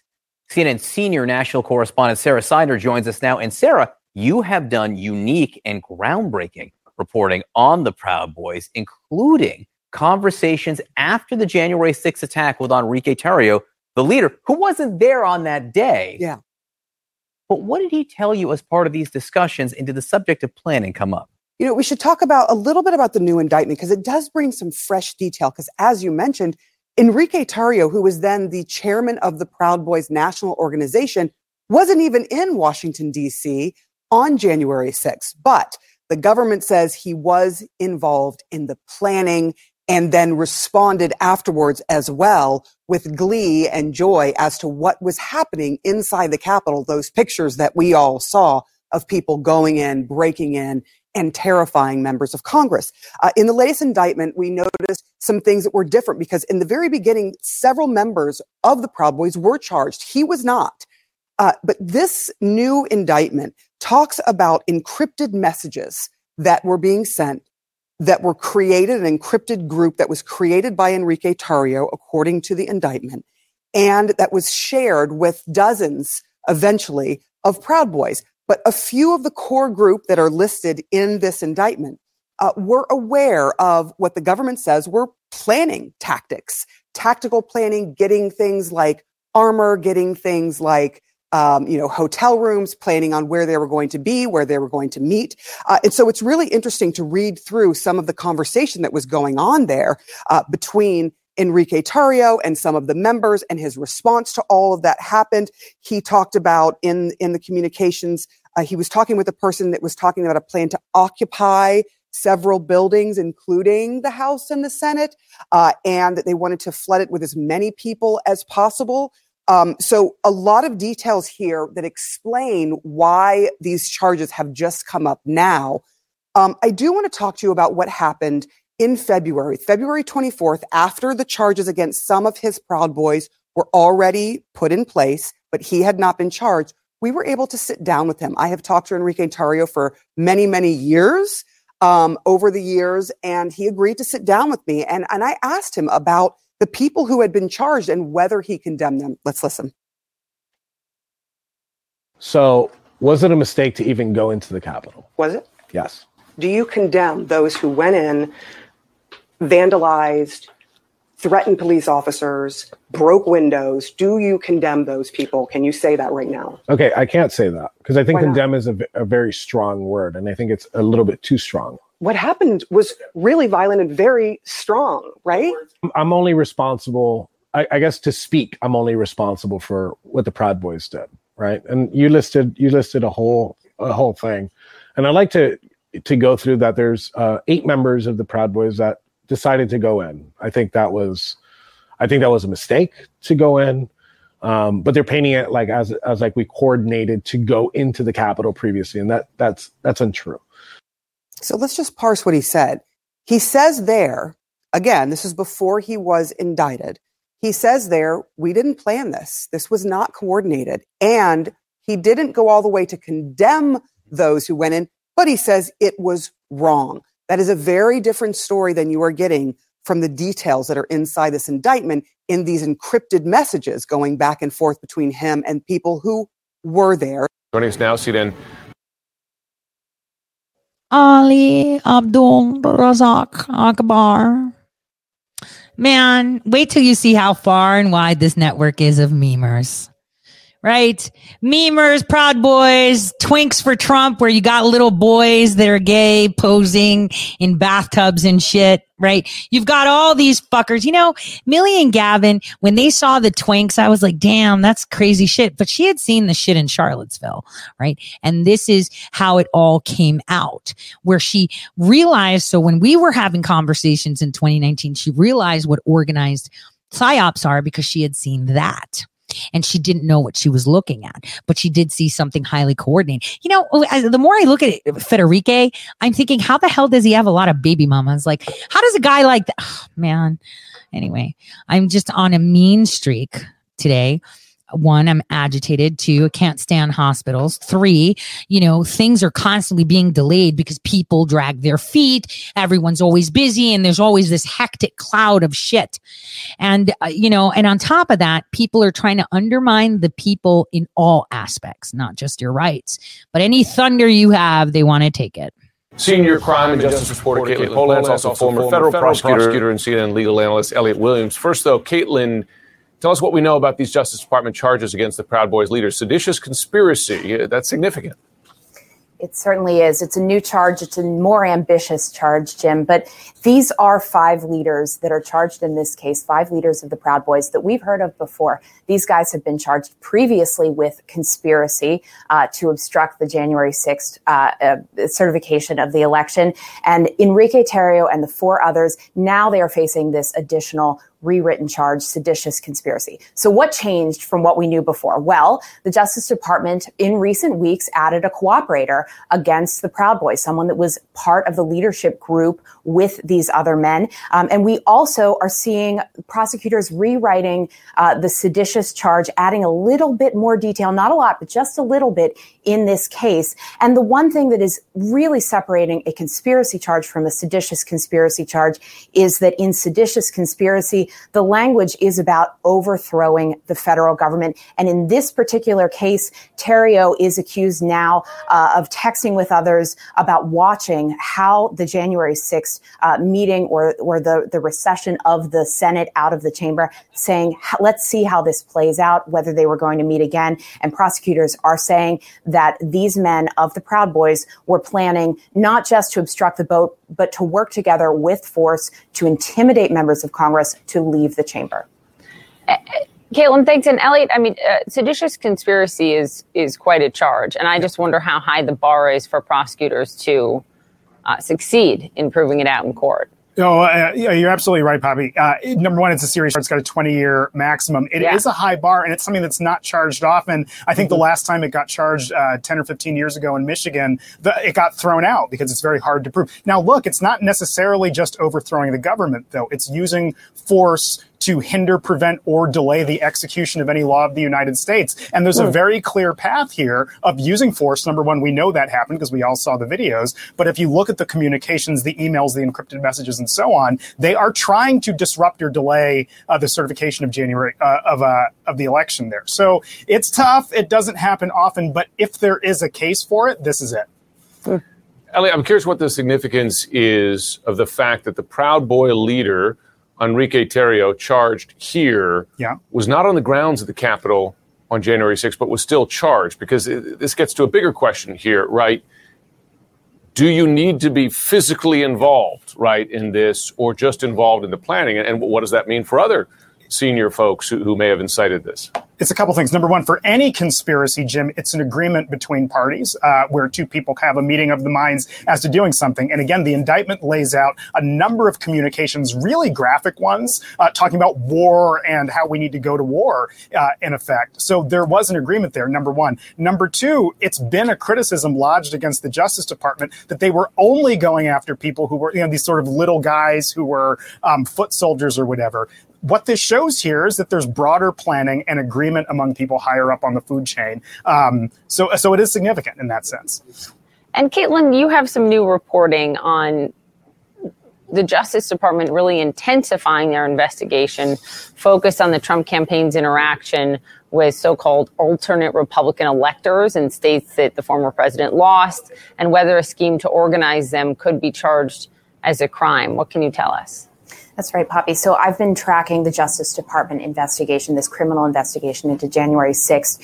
And one of those aspects that the Justice Department has been pursuing is the Trump campaign, their communications with state electors in battleground states, um, as the Trump campaign wanted to put forward alternate electors to basically supplant the, the true winners of those states who were going to be voting for Biden. So in Georgia, I was able to, to locate an email uh, that a member of the Trump campaign, a staffer, had sent out to electors that were about to gather in Georgia, telling them not just to gather the next day to meet to support Donald Trump, but to meet in secret. So this staffer, his name is Robert Sinners, he wrote in this email to the Georgia electors on December 13th, I must ask for your complete discretion. Your duties are imperative to ensure the end result, a win in Georgia for President Trump, but mm. will be hampered unless we have complete secrecy and discretion. So ultimately, when that meeting occurred, when the electors met the next day, there were local news cameras there to capture it. So it didn't actually take place in secret. But this email, this call for secrecy, uh, my understanding is that it is of interest now to three sets of investigators the Justice Department, the Fulton County Grand Jury, this local Hmm. body that is looking at this criminal, possible criminal uh, investigation, and then also the House Select Committee. And as we know, this is not just about electors themselves, these alternate electors is not a standalone issue. We believe that it is part of this larger idea uh, to put forward an alternative uh, to stop and overthrow the ultimate outcome of the election for Joe Biden. Katelyn, uh, your your dogged reporting on display. Thank you for bringing that to us, Elliot Williams, for the great analysis as well. Well, then, that was kind of interesting, right? Uh, kind of interesting, wasn't it? Well, wait, there's more interesting stuff. Sleeper on the January 6th hearing? What is that? What does that even mean? Yeah, Bernstein identifies the real sleeper. What? The real sleeper of the January 6th hearing. What's that? So we're just days away from the first public hearings from the January 6th uh, committee. Members of the committee promising newly revealed information and promising to lay out the case for what led up to the insurrection. the committee has found evidence of concerted planning uh, and premeditated activity. Uh, the idea that all of this was just uh, a rowdy demonstration that um, spontaneously got a little bit out of control is absurd. Uh, you don't almost knock over the U.S. government by accident. So joining me now, CNN political analyst Carl Bernstein and CNN contributor and former Nixon White House counsel John Dean. Good evening, gentlemen. Good to see both of you. Carl, I'm going to start with you. The, the insurrection horrified America uh, as it unfolded. But it has been almost a year and a half, and Americans are grappling with other big problems right now. How much pressure is on this committee to make their case in these hearings? a lot of pressure. Uh, they've got a standard to meet in the Watergate hearings, which was exceptional, uh, partly by John Dean's testimony. Whether or not there's going to be a smoking gun witness, we don't know. What we do know, reporting, is that there is an awful lot of information that shows that the committee has an awful lot of evidence, really convincing evidence, of a conspiracy to have a coup in which the President of the United States, the sitting president, Donald Trump, would not permit his duly elected successor, Joe Biden, from taking office. And so, what happened here? What does the committee know? The committee has a timeline, I'm told. I promise. Okay, I'm gonna. I've I've got this on my list for like seven months now, but hopefully in July, at the end of July, I'm gonna get a breather before court starts for me. So, you know, I'm going to have like a eh, eh button where I can make a sound every time they lie. Duly elected in what universe? In what freaking universe is this real? The only thing I have is this. And that kind of lines up with what this guy said. Duly elected. You mean Barack Hussein Obama for four years actually did that to someone that was actually duly elected, even though they had already started cheating and were disrupted and got caught. See, I'm going to say this because this affords me protection too. But I admitted to making sure that the closet they had to rig the elections was inoperable.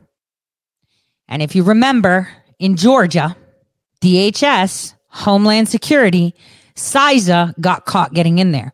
Who did I tell you runs the fucking elections? I know their name, I know the unit, and I have the evidence. Not in my possession, so don't raid me because you're not going to find it. Your own fucking government is rigging the elections. Your own government. Your own government has been rigging your elections. This is why they tormented President Trump because they didn't know where it came from. Everyone thought Mossad helped. Why would Mossad help? They do the same thing. DHS got caught in Georgia in 2016. Nobody asked what was Homeland Security doing in the election machines if they're not connected to the internet. because they're the ones that rigged the elections and they got caught because I set them up from West Brunswick because they had to use that closet and that was an unmasked IP because it was migrated over to the one in Virginia. I said it and I did it. And everybody there can sit there and, and, and until, you know, kingdom come and, and, and try to blame just Dominion, try to blame just Hart InterCivic try to blame everyone, but it is your own government that has been rigging your elections. They rigged the elections every single year. And then because President Trump was actually duly elected, even though they had skimmed millions of votes off of him, right? He still got in and they worked day and night day and night to keep him out of office. I am so frustrated with this parade, with this facade, with this bullshit, and with all these losers coming at me, telling me who the fuck I am. The only reason you got Trump is because I smashed up that fucking closet. The only reason you can see is because I did it. And I put myself out there knowing that I could get arrested if I got caught. But I was lucky. There was a wedding and there were Albanians that were drunk and it, $500 goes a long way. And that's the way it is. And they got caught. And every single time I go to court so that I can put that evidence in there, I keep getting kicked out of it. And every single time I keep putting it in, I get kicked out of it. And the thing is, I don't even want to give it to anyone because no one is going to utilize it and showcase it. But I'm going to make sure the world fucking sees it. Me putting it on my podcast or on my website isn't going to help. I want that shit on the record. I want it on the record. CISA did it. CISA got caught in 2016. CISA sat on the Halderman report. CISA, CISA, CISA, CISA. None of this matters because everything can be undone. If you stand 40,000 foot view, anything they're doing now doesn't matter because it can be instantly undone. But unfortunately, no one on our side is saying, wait a minute, she has something. Why aren't we showcasing it? She has this. Why don't we put it out there? If they're fighting for your country, why aren't they putting it out there? Why aren't they talking about it? Because they want control.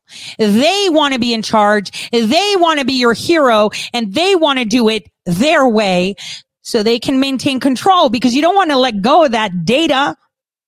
They, you did not know. Even the good guys want the data. This way they can control you. The only duly elected president you have had in two decades is President Donald J. Trump. And they had stolen millions of votes already by the time that shit kicked in.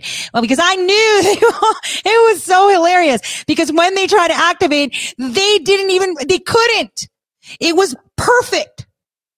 It was absolutely perfect because you knew that they were going to go in there and tighten it because they were sure that they psyoped everyone with all these fake polls. And yeah, you know, I had shit out there. I had treats on election night. I had rolls. I threw a fucking party because I was going to watch them train wreck.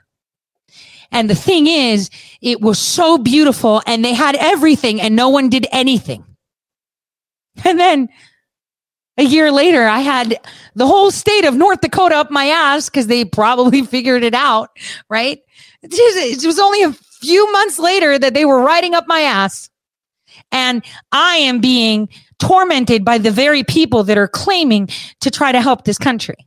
I am so frustrated. So frustrated. The timeline shows that at 1 p.m., the only time under the law in the United States that the President of the United States can be elected by the electors, sitting and presided over by the Vice President of the United States, the object of this conspiracy, which extends to the President of the United States and his aides, according to some people on the committee and its staff, that the object was to keep that 1 p.m. vote from happening. And it was coordinated with the demonstrators who stormed the Capitol. One of the things that we see is Donald Trump didn't tell them to go home until after four or five o'clock in the afternoon, even though there were entreaties to him to please send them home, tell them to go home. He didn't do it. Why not? Could it be because the longer it got past 1 p.m., the more Trump knew, as his lawyers had told him, that he might be able to stage a coup that would keep him from leaving office. Ah, very it's interesting. diabolical. It is truly diabolical, and the lawyers recommended it. John, following the insurrection, we saw the shocking video, like Senator Romney nearly walking uh, toward the mob before being warned uh, and, and then whisked away, right? And then the vice president being uh, led away to safety. And of course, the scenes of the, that incredible violence. How can this committee remind people of the shock that they felt that day? I mean, they hired the former president of ABC News, James Goldston, to help produce the hearing. Well, I gather they are going to use some video, and that can a picture is worth a thousand words. A moving picture, maybe two thousand words. Uh, so I think that's one of the things, the tools they have, is to have pictures and to have testimony. Maybe some of the officers who were injured uh, can explain uh, the chaos they were confronted with and recapture that awful moment at the Capitol. But I'm sure that they will will do it well, and it doesn't take much to leave a pretty lasting impression if anyone has forgotten what happened on that day. Yeah, I mean, just that moment there brought us uh, brings us back to what what happened. So, uh, John, sources tell CNN that the former president wants his allies to push back hard on whatever comes out of the hearing and his alleged role in, in the insurrection. What do you expect the counter narrative will be here? I think it'll be the witch hunt. Uh, that's been his standard go to approach. Uh, it's gotten kind of uh, boring, actually. He doesn't have much of a uh, of a counter story. Uh, he once was very good at deflecting attention because it was so unusual for people to do the absurd things he was doing. Now he's become something of a, a regular act, and we expect it out of him. So I don't think there's a whole lot that he can do to distract, or that his surrogates and and uh, apologists can do. I think they'll try to get to the mics, but they'll not have much to say, and they aren't the story. Uh, they aren't the story that most Americans are really interested in. So, Carl, you and, and your Watergate uh, reporting partner, Bob Woodward, have a new piece out. It's in the Washington Post. It's pointed to the similarities between Nixon and Trump. And I quote here um, it says, both Nixon and Trump created a conspiratorial world in which the U.S. Constitution, laws, and fragile democratic traditions were to be manipulated or ignored. Political opponents and the media were enemies, and there were few or no restraints on the powers entrusted to presidents. And you argue that Trump surpasses Nixon in the depths he has gone to. Explain that, please. Well, both were criminal presidents, such as we had never seen before Nixon, and Trump built on that criminality. But what really has happened here is Trump is the first seditious president of the United States. It's an incredible notion, the idea that president himself would stage a coup. What did he just say? What did he, this guy needs to go to jail? What did he just say? We had Barack Hussein Obama's transition team in May insert themselves in the highest positions. We have federal employees, Barack Hussein Obama appointed federal employees organizing and literally calling it a coup. And he's going to sit there and say that the president orchestrated a coup. You guys orchestrated a coup for the patriots so that you can entrap them, so that you can make sure this never happens again. This guy needs to get locked up. We need everything we have on this. I am so pissed today. I'm I, maybe it's because I'm agitated.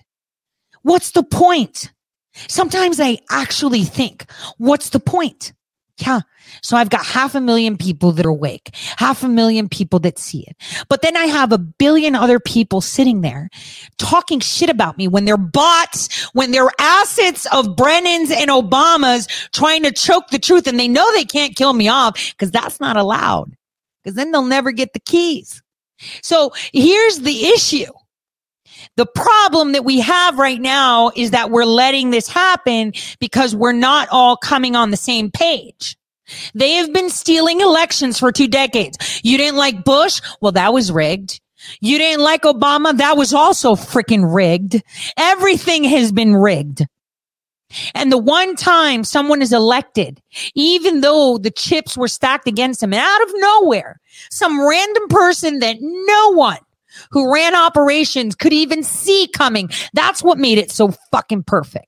that you would not be able to see it coming because it was unexpected. See, n- not even JOB would have seen that coming. Not even Hussein would have seen that coming. Because, you know, self preservation kicks in. This bitch is not going to do it. We've got her wrapped up in a fucking bow and blacklisted her. There's no way she could do anything. She's busy putting fires on you know, with bullshit. Yeah, that was smoke, bitches. You watched me work on those networks. That was smoke. Because while I was supposedly at the Mall of America, I drove like a bat from hell through the night. Hey, I made it from Ohio to New Jersey in five hours, five and a half hours. And I stopped only a few minutes out there. You know, I can get that shit done. And I did that because I was like, you know what? Nope, they're not going to get away with this. You know, I, I don't know if President Trump's going to be a good president. I almost said it like I tried to believe that I would say that out loud. and I don't believe that. I knew he was. But that's the way it is. And ever since then, all I've been done in every facet of my life is been attacked.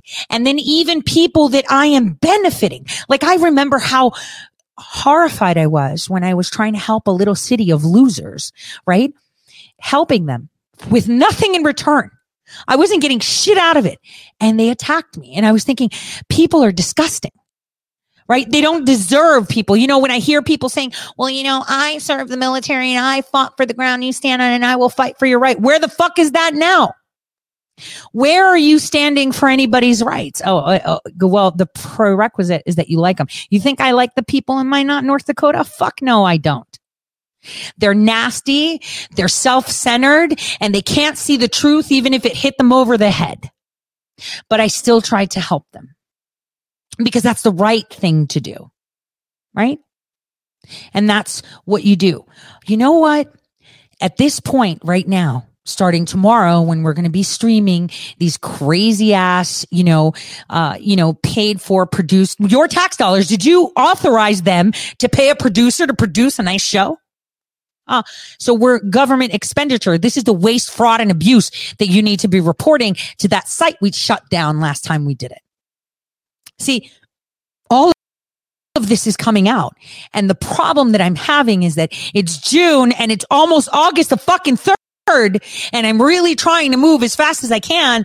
I am, but I'm one person. I'm one person that does the show. I'm one person that does the research. I'm one person that does everything. And yet I'm supposed to be spread everywhere. And none of these people on the right are doing anything for their country right now. Anything that really matters. What we need is unity. We need to suss out the fuckers like the fake sticker guy, like tickle texts, right? That I called her out a while back. Where are all these verified losers on truth to support Ali Akbar, whose only job was to gain proximity to the president? I kid you fucking not.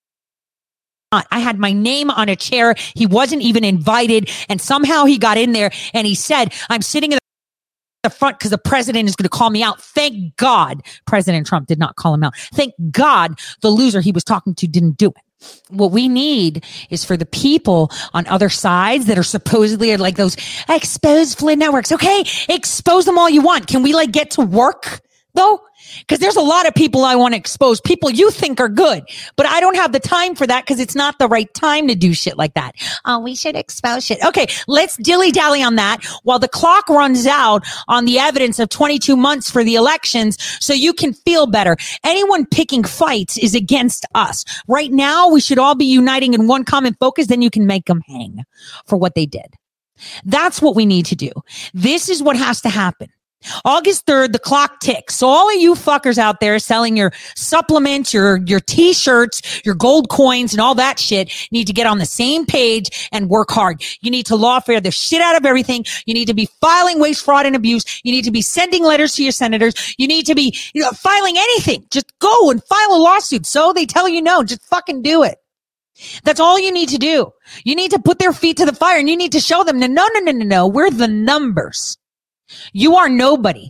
He was a duly elected president with all the chips stacked against him. Hillary Clinton did not have the popular vote. She had way less. And so, you know, right now, right now, As it is, all these people, you need to turn them the fuck off, even turn me off and start writing your letters, start filing your lawsuits. People need to start to be coming to the table and working together because this is not, not going to go on forever. This is time sensitive. You may not like XYZ. Nobody cares. Don't like them. Call them assets. I may be with you on that. But it is not the time to do that. The more you divide, the easier it is for them to run us over. And then you can hate me all you want. Hate me now. Hate me, hate me. Work with me and even hate me later if you want. But right now, what we all need to do is come to focus. Stop talking about, well, so and so took a picture with them and they're like together and, you know, they're working together and they did this and they, nobody gives a shit. Can we all come to the table, please? August 3rd, evidence is gone. There are people that are thinking that if they invalidate electors in a state, that that's going to make a difference when in Michigan, they're prosecuting people for going up against election fraud and in Wisconsin. How is they, how are they getting away with that? Where's Michigan? Why aren't they doing something? Where's Wisconsin? Where are they standing up? That's the thing. If people would start working together, and use your damn pen. The president even told you that. Use your pen. Time is running out. For me, I'm a little bit upset because I should have had my filing done already. But you know, life and you know, one woman band and you know, there's only a handful, one lawyer with you know, a couple in the back. I'm also supposed to be running for Secretary of State. I don't even have my website up because I have to do that too. So it's like I'm one person. Nothing can stop what's coming. The thing is, do you want it to happen on your terms or do you want it to happen on Australian terms? That's the question you should ask yourself. So I'm extremely frustrated right now with the whole climate because all I see is people bitching and people condoning weird behavior. At a time that it's not, you know, it's kind of like when your kids, when you're, say the house is on fire, right? You know, your stove is lit on fire. And it's like, mommy, mommy, mommy, Joey won't let me play with the dog. Can you see I'm trying to put out a fire? We need to, can you grab something and help me? But Joey is upset. Oh, and they stomp their feet. This is what we're seeing right now. This is exactly what we're seeing. They're taking away our rights. They're taking away our history. We've got a second amendment. We've got Roe versus Wade. We've got administrative shit. We've got, oh my God, we've got someone, NARA. So they're going to be writing history for us, right? There's so much and nobody is coming to the table. Everybody wants to be important because they live in lack. They think, you know, hey, if I don't come out first, then, you know, I don't get the prize. Fuck your cookies, fuck your titles, fuck your tiaras. Can we work? Because we won't have a country later. So nobody cares right now. Kind of like that loser with the sticker. That's what set me off. It's like, holy shit, it's right in front of me. This is what they're after. Five minutes of fame rather than saying it's a collective effort by the people, right? A collective effort. I didn't start it. You didn't start it. The people started it. That's the way it is. And if the people could get together, that's the way it is. Everyone is getting into these pockets of bullshit. And now things are going to come out in the J6 trials, obviously orchestrated and tailored to make their narrative fit. But if there's smoke, there's definitely fire.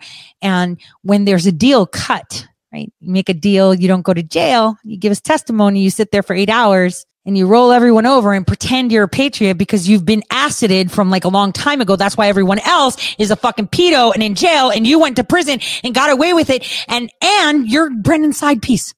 So there, you're Brendan's side piece. Stop talking. To undermine the constitutional transfer of power to his successor. Nothing close to this has ever happened in our history. Think of it.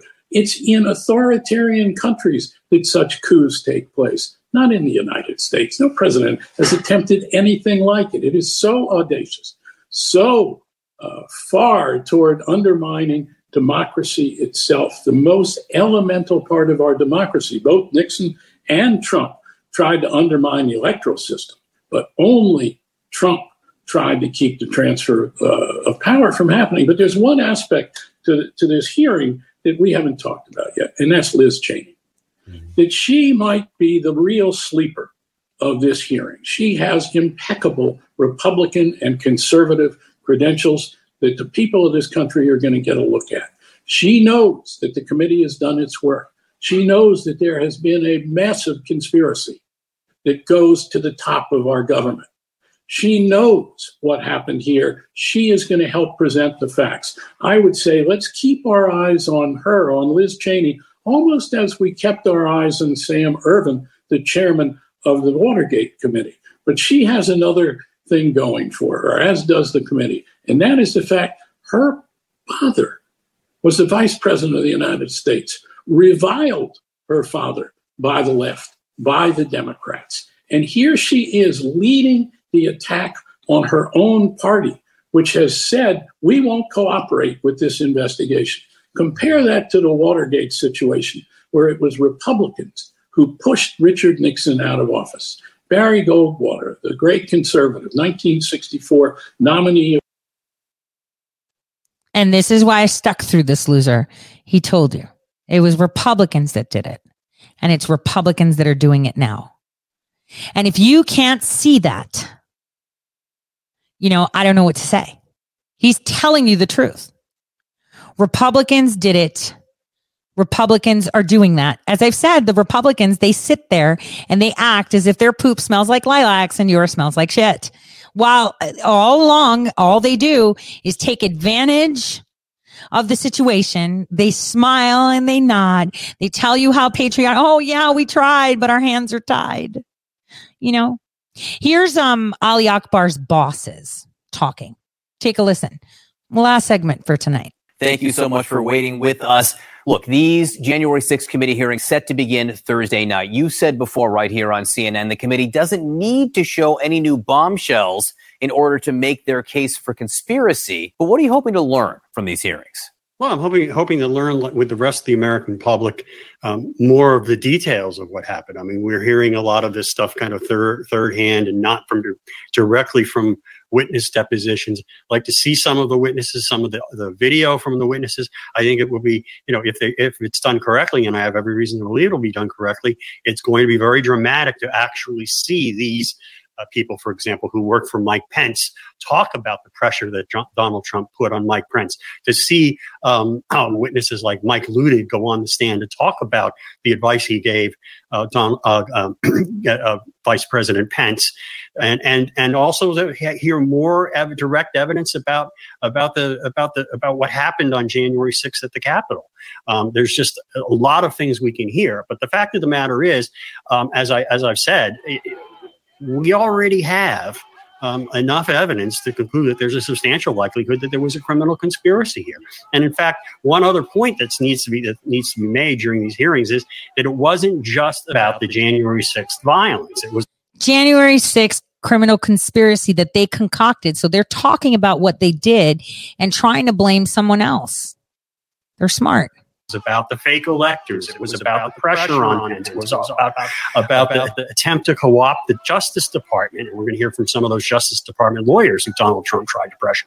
All of those things made this a conspiracy to defraud the United States, to to to uh, corruptly impede a, a, a, congressional proceeding, to uh, fraudulently attempt to obstruct the governmental. You know, sometimes when someone does something evil, it comes back to them tenfold. And I'll give an example, personal example. Patrick Bergy tells you, I'm a veteran. I am not, you know, this, that, that. He says talking points that are all bots, right? That are all agency bots. And some weird people saying, oh, yeah, but he's speaking the truth. And you're just like, wait, something doesn't sound right, right? He's saying things, but now, oh yeah, I created the shadow net. And he's actually using it to cause the harm. He, huh, it's boomerang. This is the boomerang. This J6 will be a clown show, but I can almost guarantee you that people on the left will be like, well, wait a minute. That doesn't sound right. Wait a minute. See, those on the right, the actual right, not the title and tiara right, not the I want control right, right? But the actual people that care about this nation and their communities will see it and say, yeah, old news. It's, they all set us up, right? There were a lot of good people there that just got carried away and walked in. They were like, holy shit, this is so cool. I could tell my grandkids that I walked into the Capitol. I get it. They didn't mean to commit a crime. I mean, it is their house. They can walk in it, right? But not when crimes are being committed. Then we have Ashli Babbitt. No one's talking about that. We need to talk about that, but not yet. It's not time. So all of this is going to boomerang right back at all the people that are, and I'm using air quotes now, good, but want control. The evil ones that orchestrated and those that are telling you it's a criminal conspiracy because they're admitting to the crimes that they have committed, but they're charging it to someone else. This was very well planned. And like that loser said in the previous segment, it was the Republicans that did it. Pay attention. Back then. Uh, so how is it different now? Now listen to this portion. function, which all of which is illegal under federal law, and even without the violence, it, it, it, it violated federal law. But with the violence, putting it all together and having all of these strands tied together and show how they were linked, and they were linked at the top by one man, Donald Trump. Um, for the for the committee to put this all together, I think would be a very uh, a, a very constructive thing for the American people to see. George, you just talked about the fake elector scheme. As you know, CNN is reporting that in the wake of 2020, a Trump campaign official called Georgia Republicans and told them to operate in quote complete secrecy and discretion when they held this meeting of, of would be electors. Complete secrecy and discretion. What does that say to you? Well, that's classic evidence in the criminal context. It's classic evidence of criminal intent. When you are doing something surreptitiously, it tends to suggest that there's a reason why you don't want people to know it, which is that you know, and that, eh, that they would, whoever finds out about it, would think you are doing something wrong.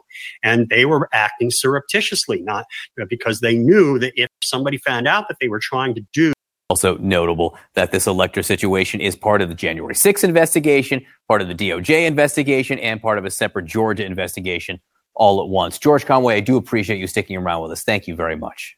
Thank you. I wanted to let that sit. Thanks for coming around with us and spending time with us. Yeah, thanks. Thanks for telling us exactly what you guys are doing. Now, on that note, I'm going to let you guys go tomorrow. I'll be on at noon, right? So I'll see you at noon. And um, then I'll see you at night when we stream, uh, you know, the the hearing. I'll um, I can't wait to watch it with you. I want to see how they're going to get it done. it's going to be quite fascinating. Oh my gosh, thank you for the rants. I appreciate it. Now, again, you know, thinking about boomerangs because my Aussie, um, my Aussie listener sent me an amazing Aboriginal boomerang, one for me and one for someone else. And when I was looking at that boomerang, I thought, you know, nobody really talks about boomerangs the right way. Let's talk about boomerang. So, a boomerang, you throw it to hit something and then it comes right back at you. Now, that's the way recompense works. What you put out, you get back tenfold. You throw a boomerang full of shit, you're going to get a whole lot of shit coming back at you. You throw a lot of good, it comes right back at you. So I am so appreciative for that boomerang. I'm actually going to, I don't know if I can actually try it. I'm going to pop into the, the, the Aussie group and see if I can actually test it in like a long field or something. But boomerangs are pretty interesting. You know, when they, when they sent it, I actually was at a doctor's appointment and I was watching a video about boomerangs, how to throw it and how does it work, you know, and as I was seeing it, I was like, wow. So this is it. The force that you use dict and the angle and how you throw it dictates how it comes back and if it comes back, et cetera, et cetera, et cetera. So I was thinking, wow, President Trump has put so much good out there, right? So much good out there that it's coming back to him a hundredfold. Everyone that puts pain, suffering, selfishness out there it will come back to them a hundredfold.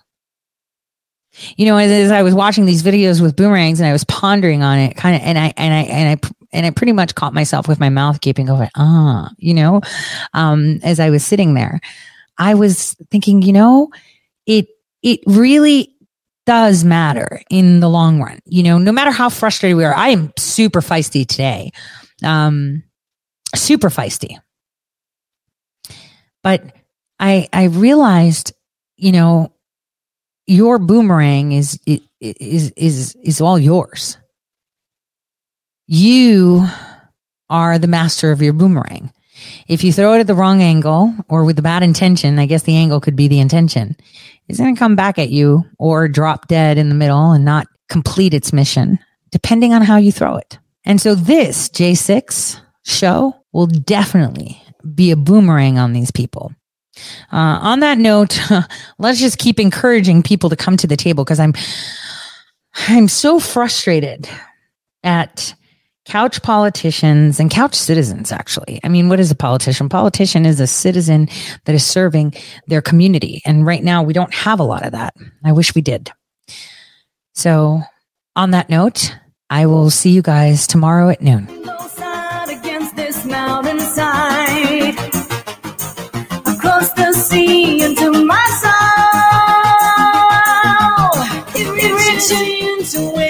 Cannot hide. Setting my feet upon